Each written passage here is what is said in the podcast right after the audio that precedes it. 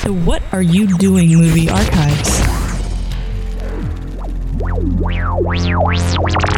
Ladies and gentlemen, welcome to Down in Front. Our movie this week is The Hurt Locker, 2009 movie by uh, Catherine Bigelow. Go ahead and pop in your DVD uh, or whatever you might have. We have a blurry.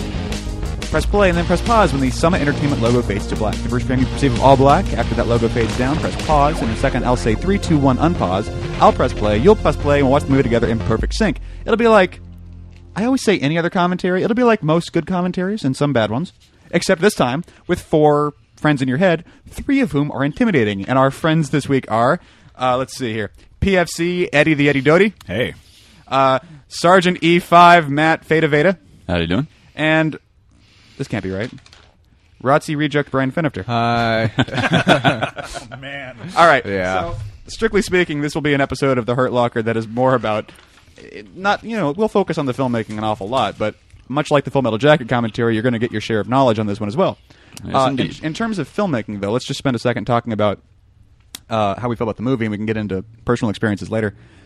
I really, really like The Hurt Locker, and I was one of those fucking guys in Hollywood, man. I saw that in the ArcLight in its first week of LA's release, like you know, in select cities, and and I saw it within days of it coming out. I had no idea what it was, and the whole time I'm thinking, is that The Hurt Locker? Is this the Hurt? Is the Hurt Locker going to be in this scene? I had no idea what a Hurt Locker was, and they don't really explicitly Oh, looking mention for it a in the physical film. place? I was just like, like Davy Jones's locker? Are, they, are they about to go to the Hurt Locker now? Or like the fridge in Crystal Skull, like he gets into a locker and some shit happens. and, and gets badly, badly hurt. And um, obviously, I had no idea what to expect, and that was. I'm going to take off my 3D glasses. yeah, Teague was wearing 3D glasses literally for no reason, just so you know. They're very stylish though. That It made you all look 3D. Anyway, and uh, it it hurt. It physically hurt me the entire time. I, I left with pains in my chest because my heart was pumping the entire time, and that sounds like something that a, a terrible first week ad writer would put down. But literally, I was on the edge of my seat. Heart was pounding. Was in excruciating pain the whole time. Like, cannot believe how tense this movie is. Uh, and then I saw it a couple more times after that, and on the second time, I started to realize, you know, this movie is very viscerally effective, but it does have v- some moments, some big detours in the overall story that don't make it a perfect movie. It's yeah. excellent performances, beautifully shot, pretty well edited in the parts that are edited. I guess we can have Eddie talk about that. Um, but overall, just a really good movie for me. Not not anything more than that. Brian, Um, yeah, I agree. I think there are, I think pieces of this movie are, and I can't overstate this enough. Like utterly fantastic, like completely mind blowing. You experience the what it's depicting, uh, everything. But it doesn't. And Eddie and I were actually talking before Yeah. we started rolling. Um, I'm not sure that there's uh, solid structure to the film, which might be you know we can talk like how we talked about during the Full Metal Jacket commentary, where that's kind of the point of war. Uh, but the movie does kind of take a detour in the middle where you're like, um, what's going on here? This is not the movie that I walked in the theater for. But the movie, the movie that you do see when that movie is on the screen that you walked in for, is it will grab your nuts and twist until you scream for mercy. oh and how yes, How are your nuts? hurting. Okay, good. In a I, locker. and and ironically enough, I call my nuts a locker. So, it- PFC Eddie the Eddie Doty. the, the what? PFC. Ed- no, your middle name is the Eddie. Oh, the Eddie, the Eddie Doty. Okay, Yeah. I thought you just had some weird Tourette's we were going on. we were going back and forth last night at the movie game trying to figure out if your middle name should be the Doty or the Eddie. Right. And, and you have two options. You have Eddie the Eddie Doty or Eddie the Doty Doty. well, my, my I friend, like Eddie the Doty Doty. My, my friend, um, my friend uh, who knows I'm an editor and has consistently busted my balls for the last 25 years, uh, he call, because I'm an editor, he calls me Edity Dodity. And, uh, Oh, yeah. that's Oh, nice. adorable. Yeah, so that's it, it's it's adorable, and then at about the fiftieth time I've heard it, it sends me into a murderous rage. But anyway, All right, buck Um, up, soldier. What do you got? uh, I love the Hurt Locker um, scenes. Ev- If you were to excerpt any scene from this movie and then play it in front of me, uh, I would absolutely love it. My problem, and this is again, Brian and I were talking about this on the way over to 7-Eleven. Um, as an editor and as you know someone who comes from a writing background structure is, is hugely important and i feel the structure is where this movie kind of fails it's it's a col- it's an amazing collection of moments i think without a doubt it is the best modern iraq war movie we have period by by leaps and bounds Yes. Yes. um, but there- the connective tissue that is so important. I feel like there's a, a few through lines that just kind of dead end and go nowhere and start and stop and reset. Uh, uh, some of the primary relationships between the main characters. You can tell, and we'll talk about this a little bit, but you can tell that the writer was a journalist embedded with a unit and wrote down a collection of moments and did an amazing job. You can really tell. I, I did. Yeah, Okay. I, I really did. Like, Interesting. I- about halfway through, I'm like, "Yep, this is very vignette based." Um, because there's, Well, I guess that's true. I, didn't, I would not have attributed that to the presence of a journalist, though. But uh, I, I- guess I, I did notice that. it's not mutually exclusive, but it just when you when you watch it and then you're because I mean I'd heard that he was a journalist before, and about halfway through I'm like, oh yeah, he was a journalist who who adapted this from moments because and I think uh, Matt will Matt who's actually served in Iraq and me I've, I've never served in Iraq, but I you know I I wasn't and this my job in the army was as a munition specialist. Um, and we were attached to EOD units, and, and we did a lot of training concurrent with EOD units. So a lot of this is so eerily spot on accurate in so many ways. Uh, but as far as connecting one moment to the other and having a build and a progression and, and a payoff uh, in the story, that's where it sort of falls flat for me. And it's a little frustrating because what it does well, it does so incredibly well. Um, but it just, unfortunately, like I said during our anniversary show, at the end of it, I'm like, wow, I'm so glad I watched it. I just don't know why. So, Interesting. Now, Matt, how do you feel? Um, well, th- when I watched this for the uh, for the first time, I w- what I was most gripped with was uh, how they really nailed what it looks like over there. Um, you know, they, they'll have a shot of uh, their shots where you're looking down a down a street in in the city, and uh, I'm thinking to myself, how did they not shoot this in in Iraq? Because this is exactly what it looks like. They actually shot it in Jordan, one of the neighboring countries. Um, so geographically, it's it's very close, but um, yeah, like the, the the garbage on the streets and and capturing what uh, what it's like to be amongst um, it- also what it's like like to be amongst the uh, the population because you're looking around and like well is that guy a you, you can't tell who the bad guy is over there it's a, it's one of the scariest things um, you know you're you're in the center of a population and you can't tell who your enemy is Who's going to be Right. nice to you, and who's going to slap you, and who's going to shoot you? yeah and then and they they play off that uh, pretty well I think so um, Overall, though, as a movie, Uh, I, I enjoyed it. I'm at, I'm actually only watching it for the second time right now, so um, hopefully there'll, there'll be some things I didn't spot this, the first time. nifty. All right. Now that you know how we feel, and we'll get into their experiences and what the movie has to offer. Go ahead and get your mouse remote ready. Here we go. When the Summit logo fades to black. Three, two, one. Unpause. And we're in. Now, right off the bat, I got to say, man, what's it? Guy Ritchie, yeah.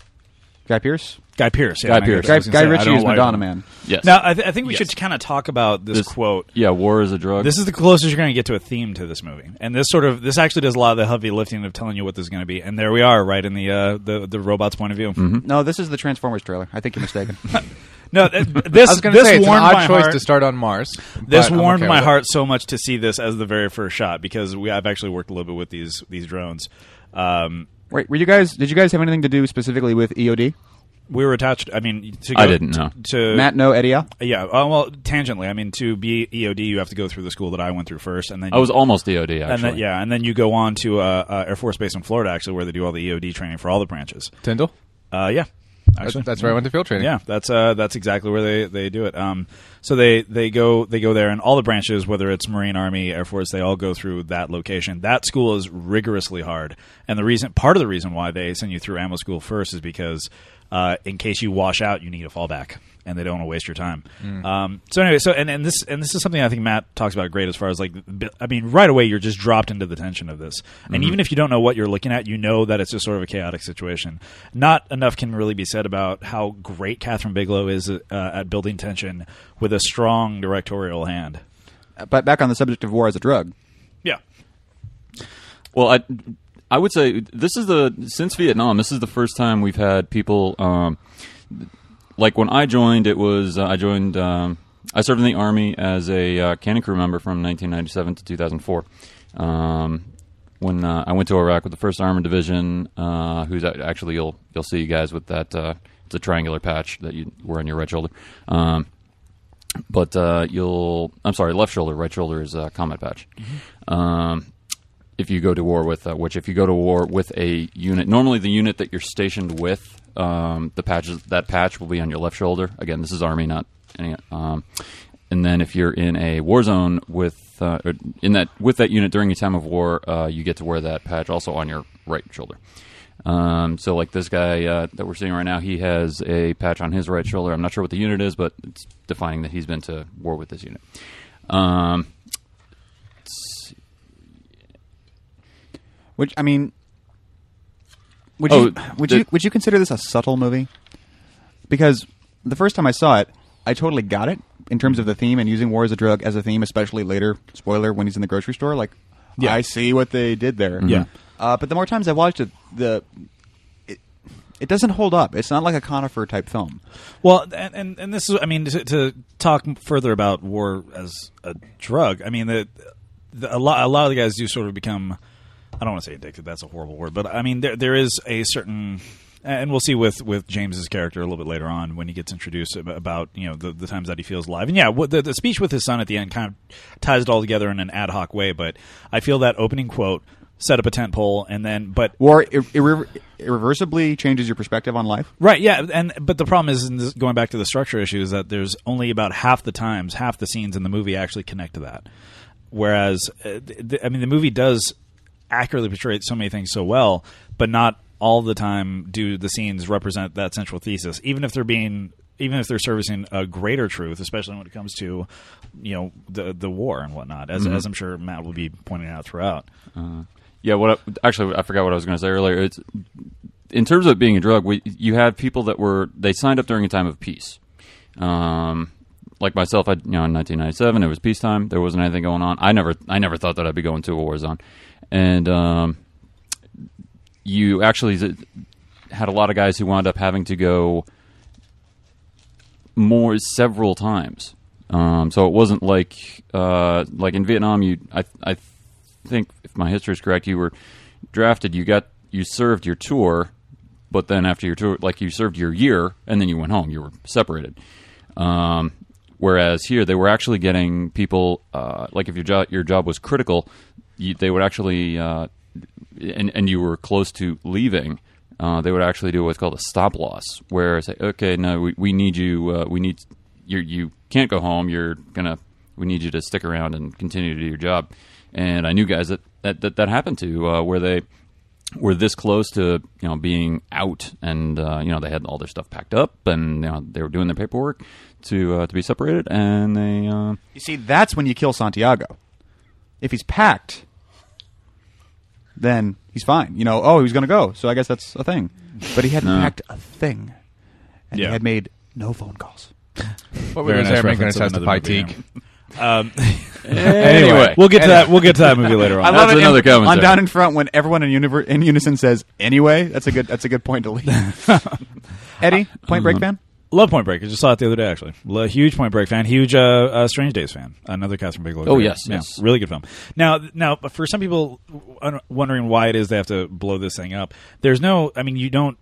Part of what also establishes James's character later on as sort of a maverick is that the protocol is if there is an impl- an IED in the road, you actually Impro- blow it up. Yeah, you- improvised explosive device. if there's you know a roadside bomb y the protocol is to blow it up nine times out of ten and the current and most times what's happening now is yeah they just send a robot out plant explosives uh, around it and then blow that up and that's exactly what you do the, the role of eod uh, has changed explosive ordnance disposal which is what this crew does the role of it has changed back in the day it used to be oh a 150 mortar shell excuse me landed and it didn't go off so now we have to safely dispose of it well you don't go in and defuse it you pack some explosives and you blow it up right. So what are we seeing later when Jeremy Renner goes in and just starts taking out the igniters out of all the bombs? Is that Because him being that- a badass, It's- or, it- it's- or is he's- that actually he's- an operating procedure you can do? That's a that's a secondary and tertiary operating procedure that you can do. I mean, primarily you uh, you want to do it then.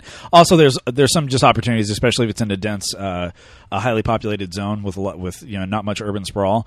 It, it, it- blowing up a couple buildings worth is probably not the best way to do it, but nobody would fault you if you did it that way. What's interesting, and and certainly with this big ass road that that Guy Pierce. And by the way, I just want to say really quickly, Guy Pierce has a certain swagger of you see on his rank that he's an E6, a staff sergeant. He has a certain swagger of a guy who's been around and, and is very confident in his job, and that's a very he he actually does some really good character stuff here in his brief time on screen.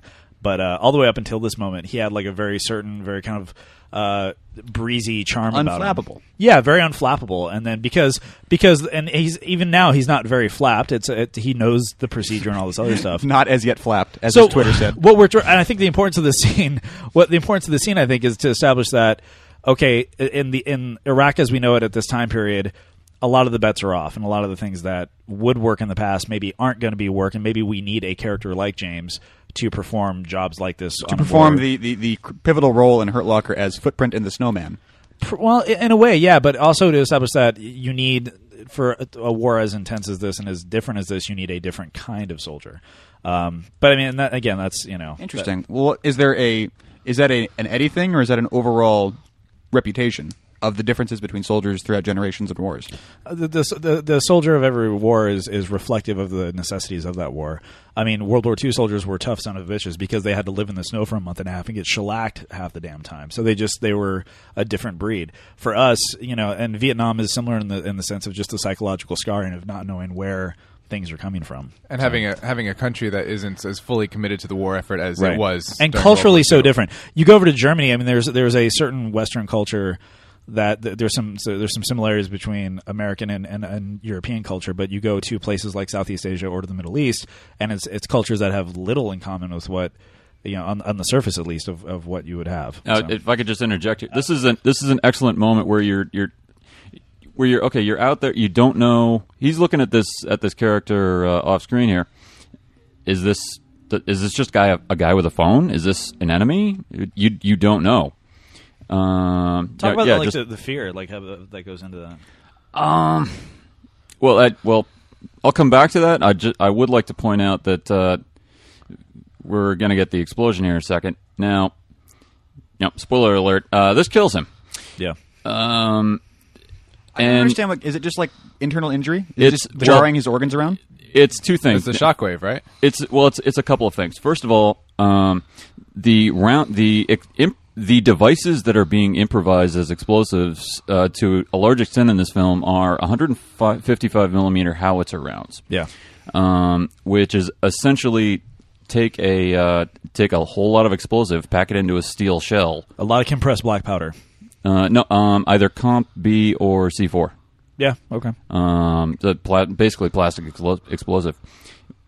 And now the reason that they have to det they were you know that they're laying out C four on top of it and they're trying to detonate it in a controlled manner is that when that thing goes off, if you it, normally that round uh, you know you, you fire it out of a howitzer, which is, which is actually what I used to do, and it has a kill radius of 50 meters.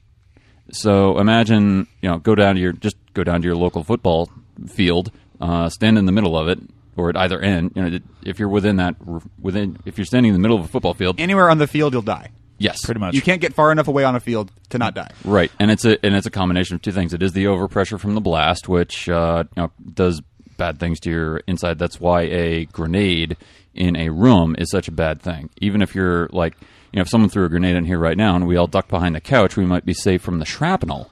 But the, uh, force will kill you. But yeah, but the overpressure from from the explosion will do bad things to your insides. Here, uh, here another one, uh, and and you, I I don't know if you fired a lot of these, but the uh, seventy millimeter disarming sabo round, which is a, a tank piercing round, it has no explosive properties. Tell me if I'm fucking this up. Uh, the the wa- well, the way I understand tank tank munitions are very different from uh, I'm not talking about heat. I'm talking about the ones that actually go through the this- turret. yeah the sabo rounds. Sabo rounds, yeah. Um, well, I'm not a, not being a tanker. The way I understand those to to work uh, is that it's, it's essentially a uranium dart. Yeah, exactly. It's There's- a dart, there's- and it's got a cone on it, so that when it pierces the hull of the of the of the turret of a tank, even if it doesn't hit you when it goes through and out the other side, that's okay because the force and the amount of pressure that it will build will actually crush your eyeballs and cause your eardrums to explode. So even if Mm-hmm. it even if you manage to survive it, which is unlikely because of the force, you're you have no more eyes or ears. So Lovely. so and Yeah. so just think of that and that's that's a non-explosive round so think of that amount of force with a lot of copy or plastique on the inside of it, when it hits, it doesn't matter if the shrapnel hits you or not. I mean, and there's a nice little sort of uh, they sent they, they hang a lantern earlier on when he says, you know, there might be a little bit of blowback, but we should be fine from back here behind the Humvee, and they're a Right, couple if hundred it's a meters controlled out. blast. Yeah, Yeah. and that's and that is with all the explosive facing the opposite direction. It's funny because I always, whenever they say terms like blowback, I'm picturing the fire. No force. Concussive Interesting. force. That's Very why there's interesting. that's why there's a uh, distinction uh, between shrapnel grenades and concussive grenades because a concuss- concussive grenade will still kill you even if not. Even in boot camp, when you throw a grenade, you're behind what two feet of cement. When you Uh, th- that wall when you yeah. throw it, and and I, I I don't have a great throwing arm, so I, I felt the earth rumble underneath me when I when I Yeah. threw mine. kind of a how as you know scene going on here as I drive by the tanks and it goes. Good thing we have all these tanks that we can't use.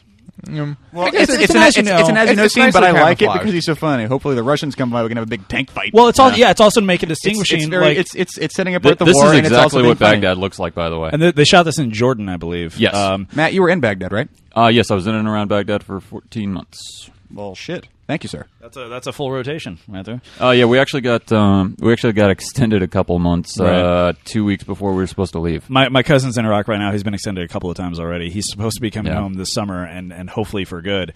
But this is actually true here too that you have to drive these huge APCs down the street. Yes. There's a few And- viral videos of them actually having to knock cars out of the way just to get out of the way so that they don't get shot. Yeah, In the streets. and, and traffic is just insane. There's uh, th- there, the the the people. It, I'm not sure what dri- what uh, what driving was like during um, during the while Saddam while Saddam Hussein was in power, but people over there, d- there's you think L.A. is bad? Holy cow! These people can't drive at all. um, and they don't try. They don't really understand. Um, there were a couple times where I actually had to try to direct uh, traffic, and you know, y- you'd think.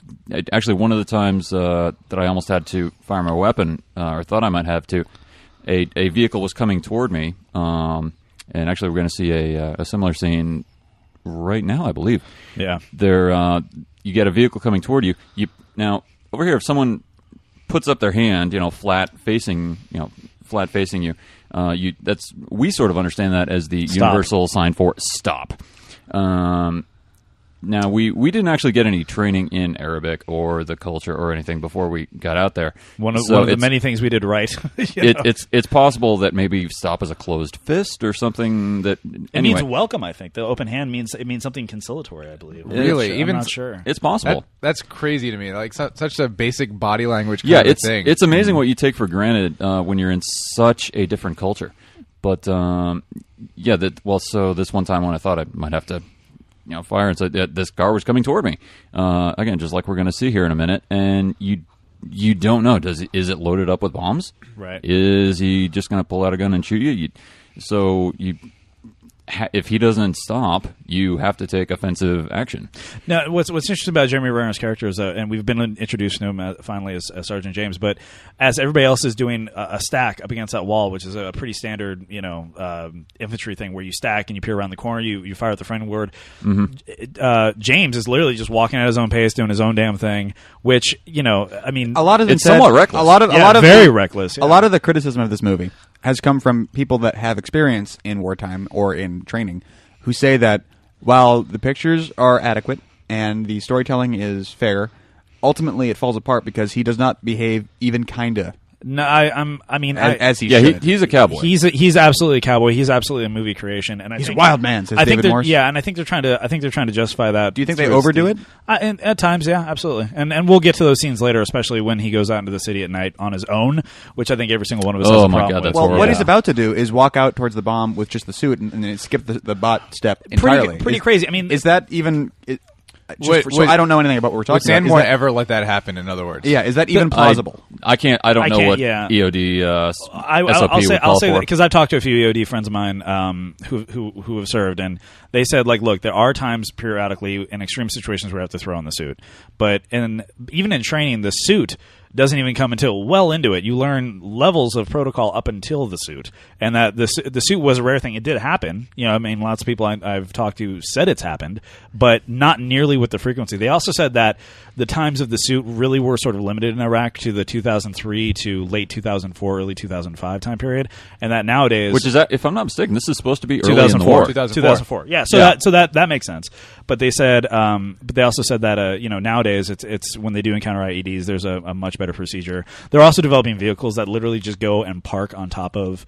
Uh, uh, IEDs and just like Monsters, Inc.? yeah, and have like an armored undercarriage, and then they park, and then boom, it goes off, and then they that vehicle takes damage. Well, they've been Yeah. talking And- about now. Now, finally, they're getting um, the t- type of armored vehicles that, That they need, yeah. Yes. that th- they're actually survivable, Oh, the- the- and these crews are actually surviving them. So it doesn't surprise me that people are doing that now. yeah, Yeah, the, the, the vehicles that uh, we're seeing in here are largely uh, what we refer to as up armored. Um, that in other armor words, plates that- welded on. Yeah, It, well, in other words, the actual doors and it, like the see how the right there they have the the, the small s- thick uh, windows like you might expect to see on like a submarine or something like Yeah. that. Um, they're armored that way because they can actually withstand blast, uh, you know, gunfire from AK forty seven or uh, you know or blasts and whatnot. Right. We didn't have any of that. you had the when- you when had the we got vinyl there. windows, right? You had the, Yeah, like, we we literally um, when I w- during uh, my deployment, you stage in uh, Kuwait for I think about two weeks because all your all your equipment is comes in on boat. Uh, now, really, really quickly, I just want to say this: this is a total Hollywood moment. He pops smoke, literally for no reason. No, Other- no, okay. Th- this is Uh, uh, this is my correct- under- Correct me if I'm wrong. Well, yeah. this is my understanding of um, what he's doing here. From tactically, what presumably the, the, the person, if there's okay, think about it. You're you've just planted an explosive device. You want to kill some people, Right. Well, you don't want to get killed yourself, Right. Ideally, uh, you have to be somewhere outside the blast radius, looking at the explosive, uh, waiting for the right moment to detonate. it. yeah, if it's a, if it's a non-electrical based, then yeah, if it's like, And a- if you can't Right. see who's there, you don't know when to detonate. and we'll get we'll get Exactly. we'll get into the difference between electrical and non-electrical uh, triggering devices later, but yeah. Um, so yeah, we're we're in Iraq and we don't have uh, none of our vehicles were up armored. Uh, we Jesus. did have some vehicles that were that the doors were like Kevlar based, I think, but um, that even they couldn't couldn't really withstand. I don't think they were designed to The withstand Humvee, like, uh, the Hum- AK forty seven yeah. fire. The Humvee was designed as Well, just you a, go to a, the war a with the army casual. you want. Yeah, Blah, the, blah, the, blah, Ye- blah, blah. Yes, very much. The, the Humvee was designed you, as a Rumsfeld. casual troop transport. It was not meant. I mean, unless you're in an Avenger, which is a, a modified Humvee that has anti-aircraft missiles on the top. But the the average Humvee was not. Oh meant yeah, for there's this sort a of thing. one of my mom's neighbors has one of those. I always said I always said I wanted a demilitarized uh, Avenger for my city now, transport. This is a taxi. Uh, taxis over there. I, I don't know what the what the protocol is or whatever. Okay, but I- realism be damned, that was awesome. uh, t- yeah, you recognize a taxi because it's got red bumpers. Matt, here's your problem. You put up your hand. He put up a fucking gun. Yeah, he just well- said, "Guess what?" and just aimed the gun right at the. No, driver. at, at the at, I did have my weapon pointed at him, uh, and he just kept you have a on- rifle or a kept on pistol? coming. Uh, rifle. I'm 16. oh, so Eddie, You had what he's sixteens? saying is that he's actually more badass than this is. Right, exactly. You had 16s and not M4s. Uh, no, we there were some. Well, again, you go with the army If- you if you- have, not the army you want. If you're I was- watching along with us, M4s are the rifles that everybody else uh, holds up. It looks Yeah. like an M16, but it's got a collapsible stock and some extra doodads on the side. yeah, it's much uh, a much clever girl gun, shorter. right? Actually, those would be uh, much heavier and more out of balance With the submachine gun attachment on it as Uh, well. A well, lot- it, well, it's yeah. because the rail system um, that they're using as a front uh, front grip. Uh, it's got rails on the top, Yeah. both sides and, and, and bottom. So you know, like the guys who have the, the vertical pistol grip and whatnot, that uh, that attachment is much heavier than the standard plastic. You know, just, Yeah, I, uh, I prefer it without the without the uh, pistol the secondary pistol grip. I, I don't know. We were, Yeah. talk- we were talking about the suit a second ago. A, the Hurt Locker refers to the suit.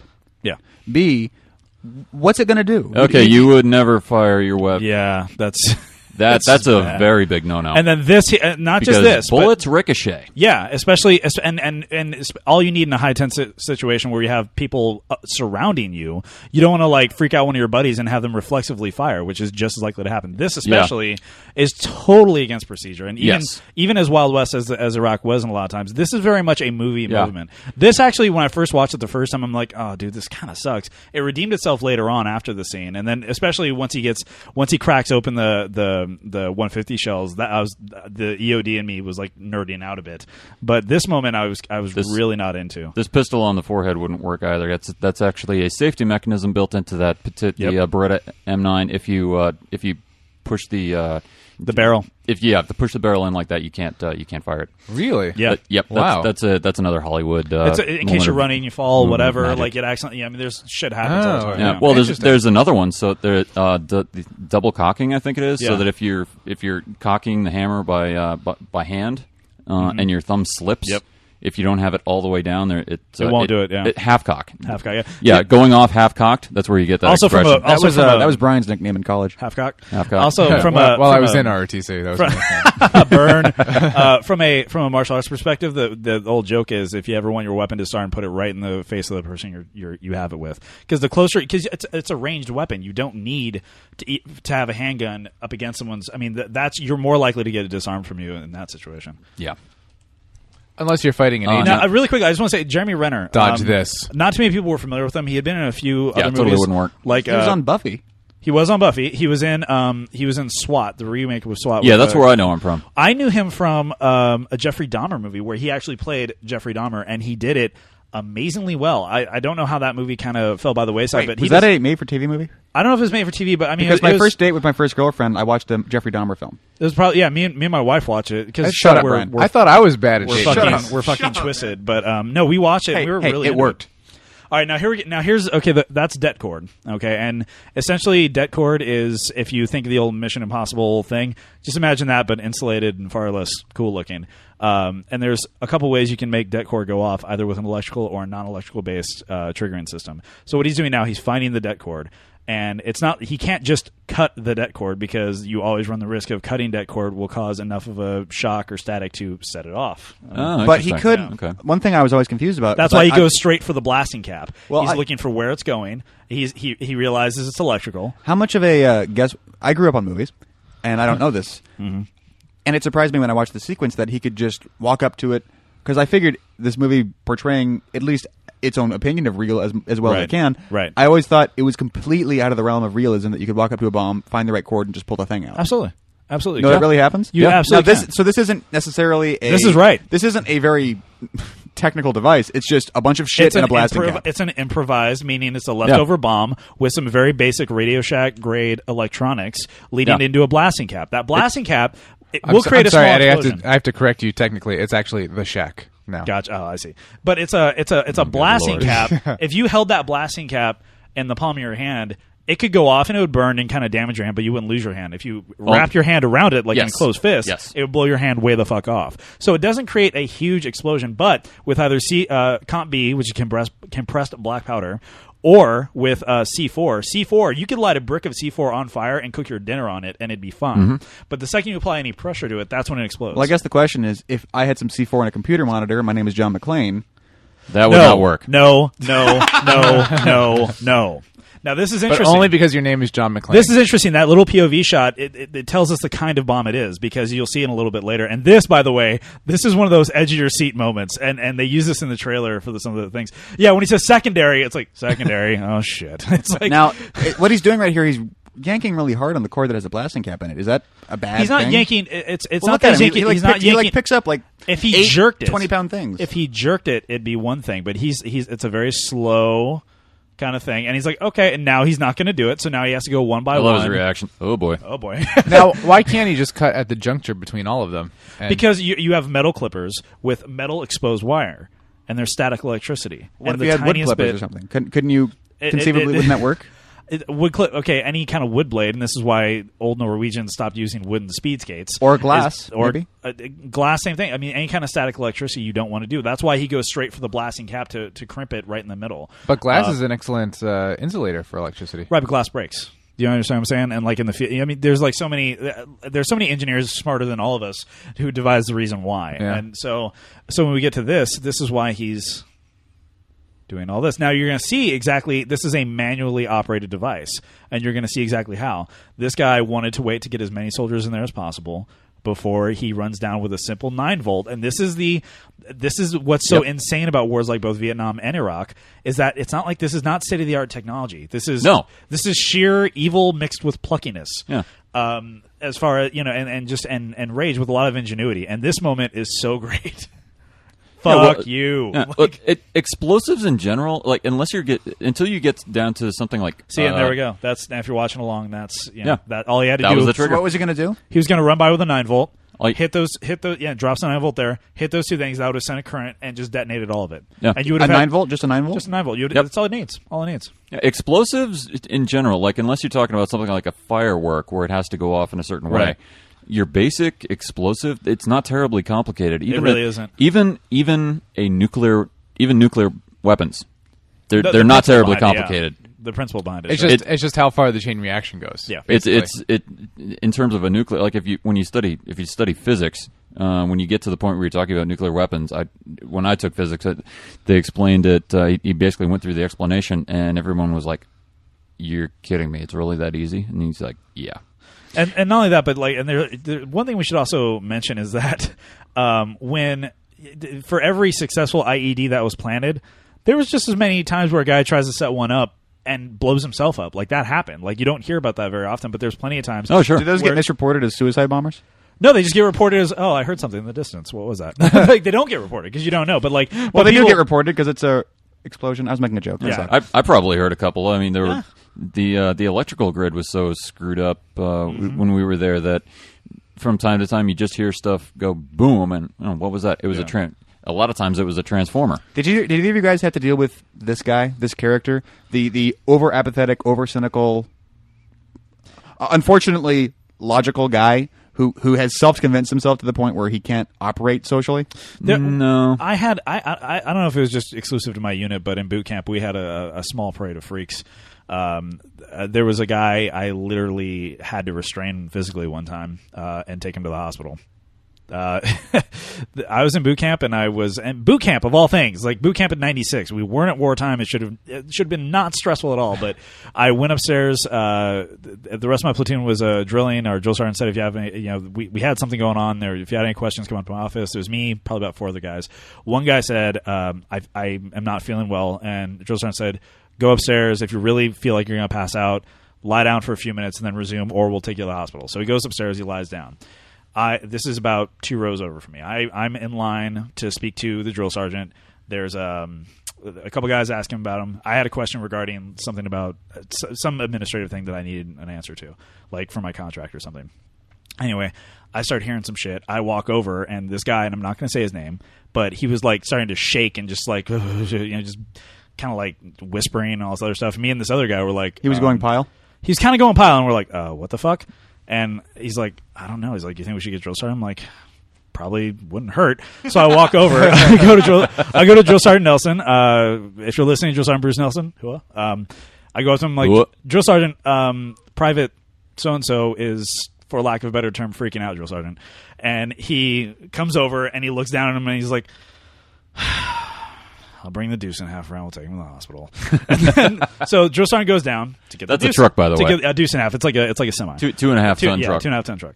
So he goes down and gets the deuce and a half, and then I walk over to get my shoes because when you're inside, you take your shoes off, uh, on the, especially in boot camp. And I didn't even have my my. I forgot about that. Yeah. Right, I know. I didn't Yeah, even have my wow. jacket on. I just had my my camouflage pants, my socks, and my my OD green undershirt or uh, brown undershirt. Brown. and um, Greens Marines. Yeah, exactly. So then we, um, so then I go over to get that, and then I hear like some screaming, and I run over, and this guy stands up and is swinging at my friend, freaking the, Guy- fuck the out. guy that was freaking out in the first place. standing up and swinging at my friend.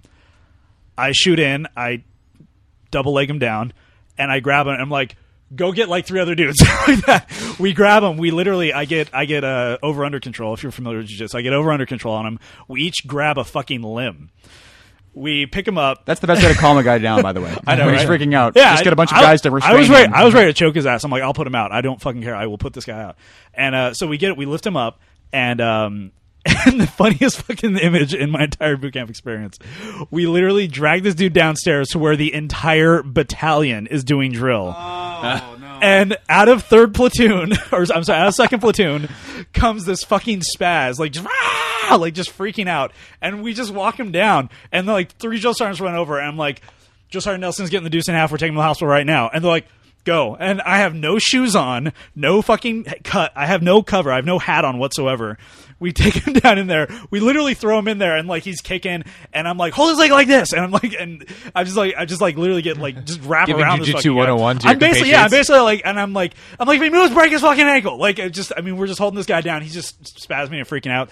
We take him inside uh, the hospital. They fucking strap him down. They restrain him and uh, a, a doctor, a captain, I love it, favorite remote. And he comes right over. He looks down. He sees the guy. He like takes his temperature, looks at his eyes. He's like, "Son, I know you're lying. You can stop now." Uh, we're we're fucking doing disservice to the movie. I'll get back to it later. But um, but yeah, long story short, uh, I we had to restrain a guy because he spazzed the fuck out. Okay, And stop that guy- firing. You don't have a target. You're just causing ricochets. Exactly. Um, that's actually one. it- one And they of don't the, have any uh, cover right now. Is that? Is that No, an they're, issue? no, they're not behind any cover. They're Not at shoot- all. And they're just shooting at a wall. Not even Yeah. concealment. There's a difference between cover and concealment. Concealment will visually obscure you. Uh, cover will actually protect you from Right. Uh-huh. a bullet. It's 18 inches of anything. Now, I Yeah, wanted no, to ask the- this about this scene earlier when we are talking about the suit. So, if you're going to get killed from 40 meters away anyway, w- does the suit ever do any good at all? Um, I mean, I- it's obviously built to withstand impact, And but it, shrapnel. would, it wouldn't it wouldn't stop your heart from stopping when it hits a. things happen, miracles happen, of course, and it's just always better to be with than without. And I maybe, guess that's true, you know, but it does seem very limiting. Yeah. And you know, he puts that out. He says, "Look, if I'm going to die, I'd rather be comfortable." I, I guess, but, But, it again, seems like that I- would always be the case, though. There's not one person I know of who who has done this, and and now this putting out a fire, yeah, that that that does happen from time to time, but. Um, as far could as explosives go off in a fire? potentially, Yes. potentially, yeah. Especially, it's, it's not even so much that Matt- if it's a comp B, it'll ignite the it'll ignite the compressed black powder. If it's just C four, it could always ignite the trigger. It could Yeah. always the blasting Well, cap. Matter of fact, when we were, um, and you can actually, you could probably speak more to uh, more to how you, am- ammunition storage than I can. But I Yeah. know when you're when Cool, in ar- dry place. In, in ar- yes, in artillery, when you're set up uh, in your position, you actually have to construct. Um, you know the the the, the rounds have to be so high Space off the ground. yep, half the ground, and now within contact and, with each other. um, Yep, not in contact with each other, and also shaded.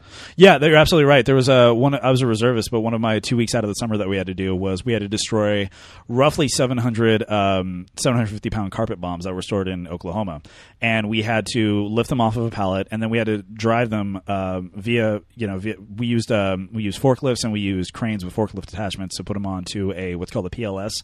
It's a palletized loading system. Oh yeah, that yeah. As a This matter is- of fact, that's that's this- the this moment vehicles right that I here. had in Germany. This is great. Yeah, David Morse here. Uh, yeah, that's that's yeah. Let's let's talk about that for a second. Uh, just a very subtle. He's not going to make it. Now, uh, there's a lot of like things that I I think the the movie takes liberty with, but I mean that thing, even what we just saw, does happen from time to time. And we- you know, One of the we things don't that's speak about sweet- it. the We- most- Those are great con- We can That's so good. That's great. That's so good. I would. He just drops the crowbar and goes, That's "Oh, God." the that's the shitting your pants moment. Keep in mind that w- that's about enough. If this was Vietnam, that would have been about two villages worth. Oh, Yeah. Wow. Okay. Now, we one of the things that's the most striking, like you're as a first time viewer, you're overall enwrapped, just can't believe what you're seeing. Yeah. And then we've had two moments so far for a an uninitiated first time viewer. One was where he pulls up the eight, and one is this, and this is up the ante from that. Where I'm looking at this and thinking, this guy is bizarrely comfortable in this situation. Yeah. And especially when he gets in and he just starts fucking jamming a knife into the thing, not even worried about cutting a line or something like that. Like he's pulling up the upholstery. And at that point, I'm thinking, that seems irresponsible on a different level because he doesn't know where the line is. Right. And, I mean, and am I, that's- am I, was, Yeah, was that a yeah, that's misunderstanding? true. You're or is absolutely that- right that's because true. especially especially in a car which has like upholstery, which uh, again increases the risk of static, uh, static electricity.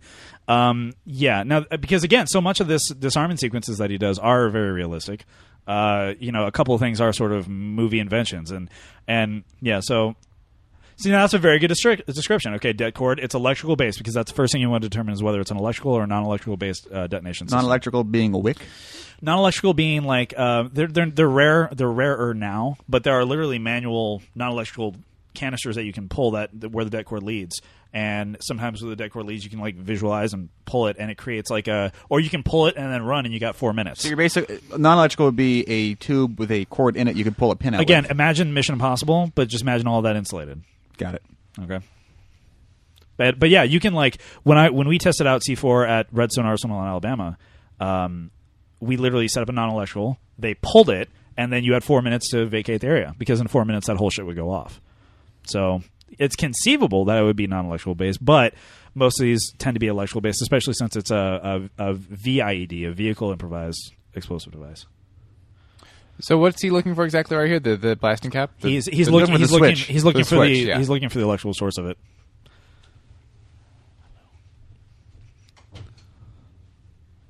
And especially and a car is a good choice because it has a antenna. You could conceivably, if you were so inclined, hook up uh, a radio based.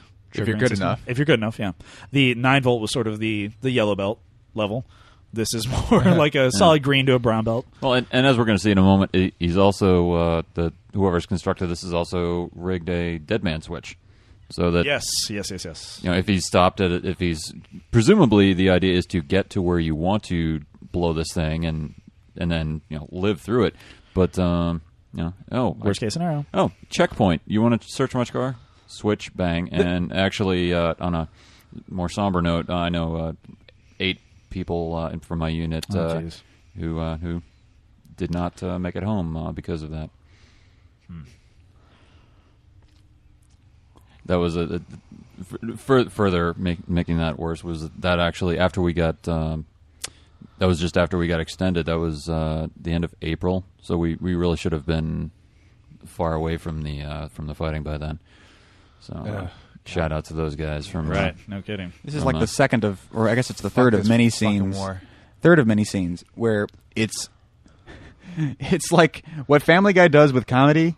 This- Catherine Bigelow does with drama. She, Yeah, I get what you're it's saying. I true, get what yeah. you're saying. Mm. She, yeah, she. I mean, she definitely piles it on, piles on the tension, and I mean, really, we got to talk about the performances too, because, Hmm. uh, and I don't know the names of the actors, unfortunately, but the uh, the guy we saw earlier who's having a tough time with the death of uh, uh, his previous sergeant. with Guy Pierce, the death. of Yeah, Guy Pierce. the the guy who's having trouble with that, he, you really get a sense of the palpable sort of paranoia, and you see this in Yeah. a lot of really good Vietnam films as well. It's like not knowing where it's coming from. A little This- uh, anachronism there with uh, the YouTube, since Yeah. YouTube wasn't around till I 2000. know, I Which noticed you that know, when too. you when your movie is like set in you know You give it- you- 1860s, yeah, yeah. I'll give you like the, the watch Well, being a and decade there was a, off. there was a good but six months where YouTube did come out, and nobody went to it. You know? Well, they're That's also true. they're also not using period uniforms.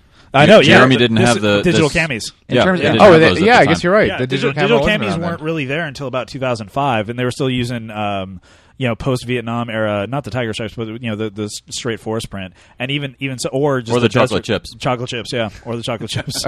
chocolate chip is a cer- a certain brand of desert BDU, uh, BDU standing for battle dress uniform, which is another word for camouflage, Uh-huh. uh, but it's like a lighter print. Well, the, the desert ones were DCUs, desert desert combat Desert combat uniforms. units, if okay. they had the uh, the one, typically you saw them in Desert Storm. Everyone Right. had the what, what what I'm referring to as chocolate Yeah. chips, which is essentially DCUs with They're little kinda like darker brown, with little right? uh, black patterns. little Black black pattern. patterns thrown in, and kind of like a, a and also less contrast between the different shades of, of beige. It was like lighter, but with like more of a contrasting darker spot. Our uh, characters, our lead guy is James, Sergeant James. Sergeant James, yeah. Mm-hmm. Black guy is Sergeant Sanborn. The nervous white guy is Specialist Eldridge.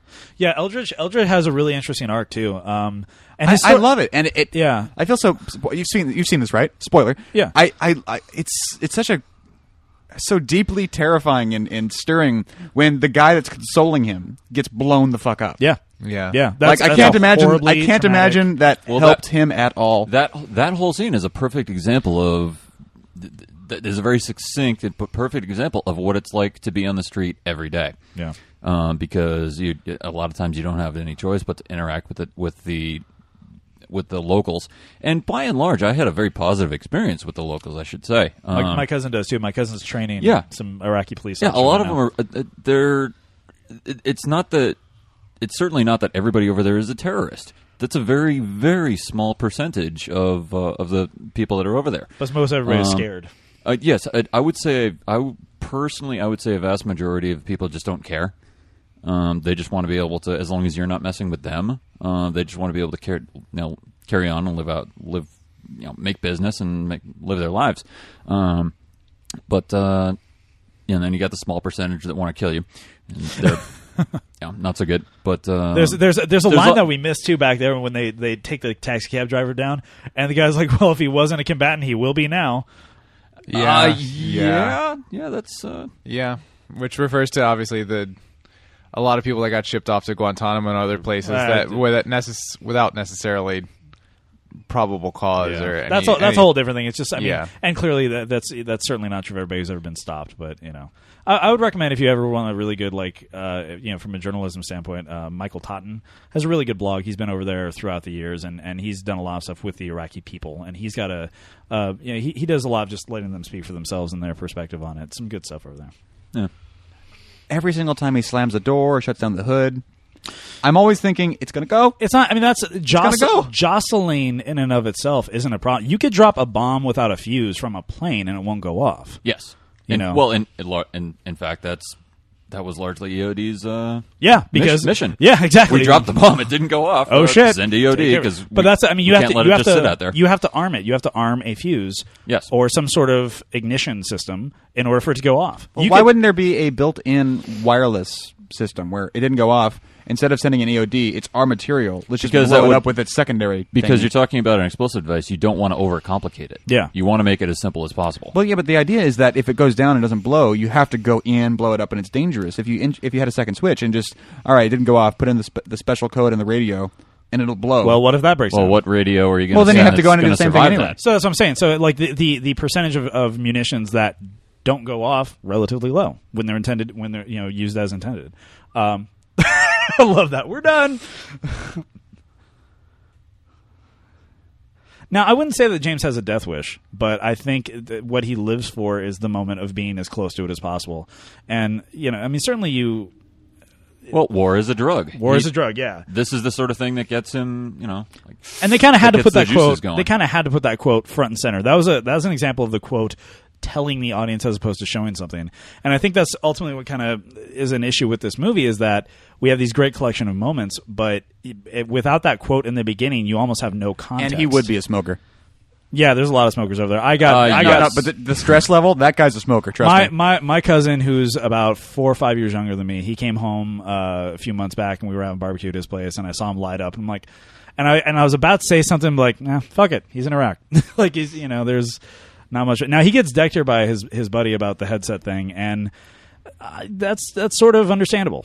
and and as you can see, James isn't exactly pissed off about it. He's like, nah, all right, even though he technically I deserve outranks him. that. yeah, even though even though yeah, he technically punched a superior officer, which again, Well, another- non-commissioned officer. Oh yeah, I'm sorry. NCO. NCO, yeah. But I mean, he, he I mean, someone Yeah, ab- about two pay grades higher than him. He, Uh, one. was oh, was it sergeant? And Yeah, staff. Uh, the, I didn't see the rank on the other guy. Uh, okay, in terms of the in, okay, here's the the rank structure. The dude with the sort of clear Oakley glasses here uh, is a specialist. That's uh, E four in enlisted grade, One. enlisted level four. Uh, Not not the colonel here. Not the colonel. No, No, no, colonel no, no. Is, is an 06. Yeah. No, Yes. the the the in terms of the, the Holberg. core team here, you got the the younger guy, the younger kid. Yeah. Um, you got uh, James and the uh, s- and the black gentleman. Uh, and in terms of the, the the younger kid is an E four specialist. As an E four, Spec you can four? you can uh, yep spec four. Uh, which actually comes from Vietnam, where you could actually be a spec. Uh, you, you could could go go. up you spec could or go something, one or that's two it, ways. yeah. You could be a. You could be a uh, specialist. You could go continue being a specialist. So you're specialist five, six, seven, eight um, or you could actually join the the command rank structure, and that's sort of still there in the in the enlisted rank four uh, because you can either be a, a specialist or uh, less often you see corporals. The, Yeah. Ar- the army does still have corporals, but you don't Very see rare. them as much. Same thing as warrant officers. You rarely see warrant officers. Now, th- now, okay, yeah, David that, Morse here. dub- yeah, that's it. Which, which is W W one two three, and officers are O one. Which is this weird gray area between yeah, it's enlisted it's and it's usually a helicopter commissioned pilot. officers. Yeah, it's usually like a helicopter pilot or something. One of David Morse's like three non non-asshole he's an, e, roles. he's an E seven. yeah, sorry, I yeah. thought he was an E six. Yeah, he's a master. Uh, Sergeant First Uh, Class. SFC. I'm sorry. My- master's master, E8, yeah. yeah. E8 is another one that can go two way. You can either be master or Yeah. uh, or first sergeant. Yeah, my uh, first sergeant is a is a like a job. You take it every Yeah. every first first sergeant company has is a- the you're, the top NCO in a company or in my case um, battalion battery A battery, yeah, battery. Yeah, Battery. they, and they and they call him top. That's a nickname. It's like, hey, top. Yes. you can go. You can go up to first sergeant and go, hey, top, and, and that's totally fine. Uh, no, Ah. Not really? Not always. See, my- my if first you're in sergeant's the totally army cool out with there d- and you're, and you're listening to this right now, okay, well then, fuck do me. it. Uh, can ask around to to, to find out because um, Mileage uh, may vary. I mean, who knows? Yes, But, exactly. yeah, Mil- no. But uh, now this th- this uh, my father was a master sergeant actually as well before he retired. But um, this uh, th- I always liked the scene. I always liked the interaction with the kid, even though I even though s- where it sort of ends up leading into sort of like the end game of, of this thread. I always kind of like this moment of the kid selling DVDs and like Yeah, there's You a know. lot. There, It's there's- kind of a there's sick- lot I just of like that him. Like, going you want girl and boy, girl and girl, girl and donkey, gay I know, sex, yeah, You it's- gay. Are you gay? Yeah, well, they don't have the taboos about even though even I though just, I just love how good Islam. the kid is. The kid nailed. It must have just Yeah. been just try to se- just try to sell him a DVD. Right. It must Yeah. have been one of those like Meisner Yeah. things. You just just try to sell him a DVD. What, what Western culture and the has kid's this like, thing- "You gay? You're gay." Yeah. I knew it. what Western culture, especially American culture, has a thing where it's like, okay, if, if you're religious, then you know, and you don't believe in sex before marriage, then you don't really talk about it. But over there, even though uh, a large Muslim population and a large Christian population in Iraq too, uh, even Well, it they, used to they- be. yeah, well, no, It's- I- it's there. it's still there, it's still there, yeah. Uh, but even um, even that, like they, even though if they don't believe in sex before marriage, they'll still they have no problem talking about. it. There's no social moray of talking about sex. Like kids are keenly aware of of, of all that sort of stuff. But uh, the problem is, this scene feels like a like a more like a character scene than I a- love, no, I love this. I'm gonna chop off your goddamn head with a dull knife. How do you feel? I'm just kidding. I'm kidding. well, that sort of that, Well, sort of- that- that you- humor over there is. uh, you know. yeah. It's on. Well, very, it, it's very it's- black. it's- it actually goes more to the fact that a lot of these DVDs that you could buy over there were like camera, you know. Uh, no, Anyway. they, they were uh, recorded from some guy in a, with a video camera in a movie theater. yeah, yeah, like bootlegs. That's what I said. like, bootleg. Yeah, bootleg. Yeah, that's what bootlegs are. What'd you think a bootleg was? No, I must have missed that. Okay. I said- I said Probably bootlegs. didn't hear Anyway, I, I, that, I, that- didn't say they fuck- could- I didn't it- say fuck your Oh, mom. So- I- well, some of the well, some of them were some of them were actually some. Of, I I used to have a bunch of them that I bought over there. You could get you know a double feature for eight bucks. my, my wife bought the Sex and the City DVD on in Aruba for three dollars, Yeah, and it nice. was worth every Yeah. penny. nice. And you Very know nice. you're over there. You don't have anything. You don't have much else to spend your money on. Uh, so, you know, so like when I was over there, I got a two hundred dollar TV with you know a built in DVD player, and you know, I I, I probably shipped home a, a Foot Locker worth of DVDs. I love the uh, the bit in Jarhead where they're talking about ways to fill time. Masturbate this, masturbate that, masturbate this, masturbate that, or masturbate. That's it. what's funny. uh, It's sort of between now and then. My my uh, when my cousin came back, he whipped out his laptop. He's like, "Oh, have you seen Star Trek?" Because Star Trek was out in the theaters at that point. I'm like, "Yeah, I just saw it. It's awesome." He's like, "Yeah, I got it right here." And instead of buying DVDs from like the street corner, like now it's all about BitTorrent. Like every everybody out there. Well, I don't want to get anybody in trouble, but a lot of a lot of soldiers, uh, and not my cousin. Who has? I'm not going to name now. Um, has a and his last name isn't Doty, so don't even try. Uh, is um, you know, they, they get a lot of their stuff from BitTorrent. I love this right here. Look how fucking bored he is. Like this is a a by the book debt that they're doing right now, and he's just so disinterested, and he doesn't even. It's like care. a half a mile away. Yeah, and that's a exactly how. It big should, damn that's explosion. exactly how it should be done. well, strictly speaking, you shouldn't even be line, in line of sight. Yeah, I know. Yeah, this is p- clearly for the shot. He's supposed to be straight behind it. Now he's like, "Oh god damn it! I've got to go out there now and risk my life unnecessarily for my gloves." Now, how do you guys feel about this next moment where Sanborn's like, "Should we blow it? I have a big problem. Really? I have a big problem. Well, With it. Oh, what, is your problem with it that he's serious or Well, I I, I always that it wondered happens at if all. uh, James did it on purpose to s- test these guys. I don't know if it's that deep. I think he did it just to get his like his his yayas out because I think he likes being near sort of where it's at. I think he likes. this is being- just like a little half a score for him? yeah, ex- exactly. It's like if if if war is a drug, this is the methadone. Well, what's your problem with it? Uh, Okay, my my I'll problem go with, that. I, because I don't know. I just I it's uh it's ca- Is it technical or it's called storytelling dusting, based? right? Where it's like called dusting, where you like the idea of like intentionally murdering a fellow soldier. There's a phrase for it. I'm I trying thought to it was remember. fragging, or is that Vietnam? frag. Well, fragging, yeah, I guess, but That's Battlestar, sir. Uh, Not that I'm aware of. no, That's fra- I- fracking. but but that's the thing is like, and this is sort of kind of what we talked about a little bit in um, Full Metal Jacket. It's like uh, the idea of pile. Did people freak out and kill people in boot camp? Yes, but because this movie gets everything else so right on the day to day, the fact that this amount of time is spent talking about this makes it seem.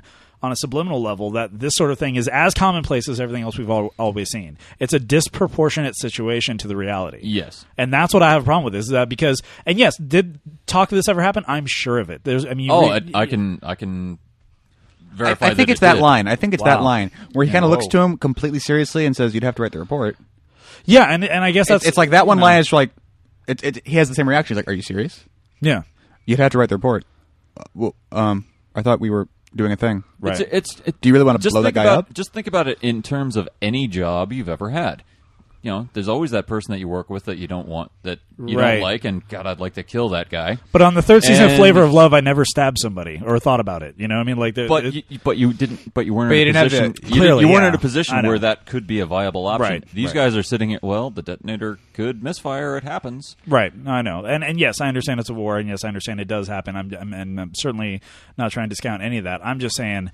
Uh, the fact that It- they also do it so early on, and and like uh, just something about it just never sat right. Almost with an me. hour it in. makes it, it it's because all the other day-to-day realities are Well, done so yeah. well and that, that's the more common stuff so it seems like this very very uncommon event happens with the same occurrence. with the same Yeah, regularity That's what, that's what they're saying. Yeah, no, Now, no- a second nothing like ago, that. he said he had disarmed 873 bombs. 63 i think but yeah, yeah, somewhat- somewhere around Is there. that a totally bullshit number, or is that a well, Seems a if, bit if- high. if he's this character, maybe, or even then, no, because that's I'm thinking in terms of if you disarm two bombs a day, that's still over a year's worth It- Yeah. of every day. seems a bit high to me? But yeah, Yeah, particularly that that early in the war. I Now, the- the- love this. it depends on well it would depend on how many uh, tours he had done but it's 2004 so he couldn't have done more than one tour a at year that and a half. point. Yeah, like I mean, he, he would have had uh, at June 2004. We've been in there a little over a year and a half. Well, I we're, think. all, we're also assuming that the, all of these disarmaments took place in Iraq during, yeah, I during mean, the and, war. and they That's true, established he could be in Afghanistan. Well, th- yeah, they established he was in Afghanistan. They Okay, absolutely they do. established he was in Okay. Afghanistan. Oh, okay, I Yeah. missed that. Now, th- this whole thing where they're that- something else, this, another little inaccuracy. Uh, you would never go out on single patrol like this. They always I agree, They always yeah. portray the, this team as these three guys in their Humvee going out uh, by themselves. It's like fear and loathing in Iraq. It's like it's, you, it's you would always go out in at we were 50 miles least- outside of that country Uh, A, a convoy. Or no, is- no, no, a uh, convoy is always at Barstow. minimum three vehicles. yeah, yeah. Now this about about the uh, the mercenaries here. Absolutely love this. And again, when I didn't know that Ray Fiennes was in this until he pulls that down. Uh, but yeah, until he pulls down his cover, but um, but you do. I mean, this is the the costume for the mercenaries is actually very accurate. It's sort of just a mishmash of tactical and civvy gear. Um, Yeah, you do want to you you do want to try to portray some sort of like well we might be local. Yeah, exactly. Yeah, I mean, but even though even though they, they're like, and not just Blackwater. Blackwater uh, is n- not nearly the only presence there. There's lots of international agencies over there that do work for them. And and the little line where he has this says like, you know, for something like a million pound or something like that, or a million quid, like. That, that is sort of their stock and trade, especially for these smaller units. I have a buddy who I trained with in jiu-jitsu, uh, and I will name his name, Ge- uh, Gerald Strebent, um, who was a Marine sniper instructor. And after he was done with his tour, and he did go to Iraq, but after he was done with that, and he got out of the Marines, he went back as a civilian contractor and Uh, made enough Oh, yeah. money to open up his jujitsu school in, in Oregon. a guy went to high school at the same thing Yeah. he was a marine sniper and then he went private Twenty Nine Palms, uh, because um, because Gerald was a uh, instructor over at Twenty Nine Palms, so I, I don't know i haven't actually talked to the kids since high yeah. school But yeah, I mean, don't that's, really I mean care there's to. there's a lot of I mean there's a lot of and that's a that's a job that's a that is a hell of a job. I do like that line a second ago though. How do you break a wrench? I threw it. How do you yeah how do you use up a wrench? it's a nice little Like on the quirky rant sort thread of. with somebody. It's a nice quirky touch, and I think that's and, and again we talked about the the screenwriter Mark Bowl. I think um, he was a journalist embedded, and so a lot of these have sort of an anecdotal feel to it. So you can tell that line was probably something he jotted down on a notepad at 11 p.m. On No, a they're- storytelling they're- level, have we gone off the rails yet? There, I mean, but this is still we're not pointing- on this rails. is this is well, well, yeah, but we're we're we're walking in the same direction. I mean, I, every scene, ha- every scene has pointed to the next scene. It's been a character development story so far. I think we are. I think we're still on the rails, such as they are. They're not. They're not very. Um, It's not like specific Ocean, it's not like rails. Ocean Eleven's. It's rails. like- Yeah, exactly. It's like but au- I think we're au- still on those rails as as such as they are. It's like Autopia at Disneyland. You can turn the wheel, but you know you will bang into a rail periodically, and I think that's sort of what, what's happening here is that um, we're we're, we're never taking has a, a, lot- movie been compared to Autopia. Well, I, we first time for everything. You're extraordinary Uh, in we- many ways. now well we this. do have the we, now we do have sound here, but um, th- what you didn't notice is that the guy actually gets hit and then you hear the gunfire That's absolutely true. Yeah. Yes. that's absolutely That's true. accurate. because it's a supersonic round. Yeah, and you'll see, and you'll see the response with the 50 cal sniper, uh, which Yes, Jesus that too. Christ, uh, which- Supersonic round, as in it's going faster than Mach One. You're, Yeah. the, the bullet strikes you before you hear the Well, report. So it's going over 700 miles an hour. yeah, yes, Are those hard to come by? My understanding was that a bullet goes like 400 miles an hour. for a standard No. like M16 round, maybe, but like for, uh, but for, but yeah, I mean that's you will you'll see the flash and you'll be hit by it before you hear it with most rifles.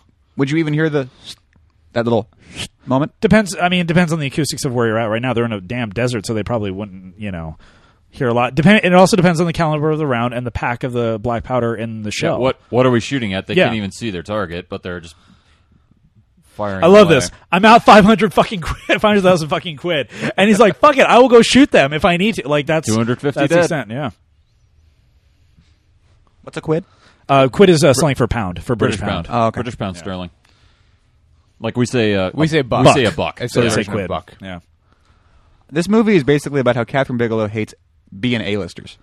Um, I, I think She'll I- just kill those guys. I think she, yeah, I think she has. Well, I think she also has freedom, and I think I think this is very attractive. Like, hey, we got a small budget, It's, but it's, it's like a scream you thing. Can come, it's like you, can see come those guys shoot- yeah. and you're more surprised when But they it's die. yeah, it's, it's also that. It's also we got we got you know a small budget, but if you come out to Jordan for a couple of days and, and shoot guns in the desert for a day, we can pay you a, a decent rate. And they're like, yeah, fuck it, I'll have some fun. Now that's a fifty cal. Oh, yeah, it's an M2, uh, M2 uh, 50 caliber. Exactly. So now he's now every sniper has a spotter, and that's what their job is to keep an eye on it and to, to kind of call it out. Call out basically because I mean, a, a s- a- any scope is like a periscope in the sense that you only see through that. You want someone else like seeing like a wider, clear, uh, you know, field of vision. Or to your left. yeah, that's what I'm saying. To anything else than what you're looking at, you need that spotter there and say, okay, you know, w- uh, And aim- Velociraptors, man, they attack from the sides. yeah, a very horrible movie with you are uh, Tom alive Berenger when and they Billy eat Zane called Sniper.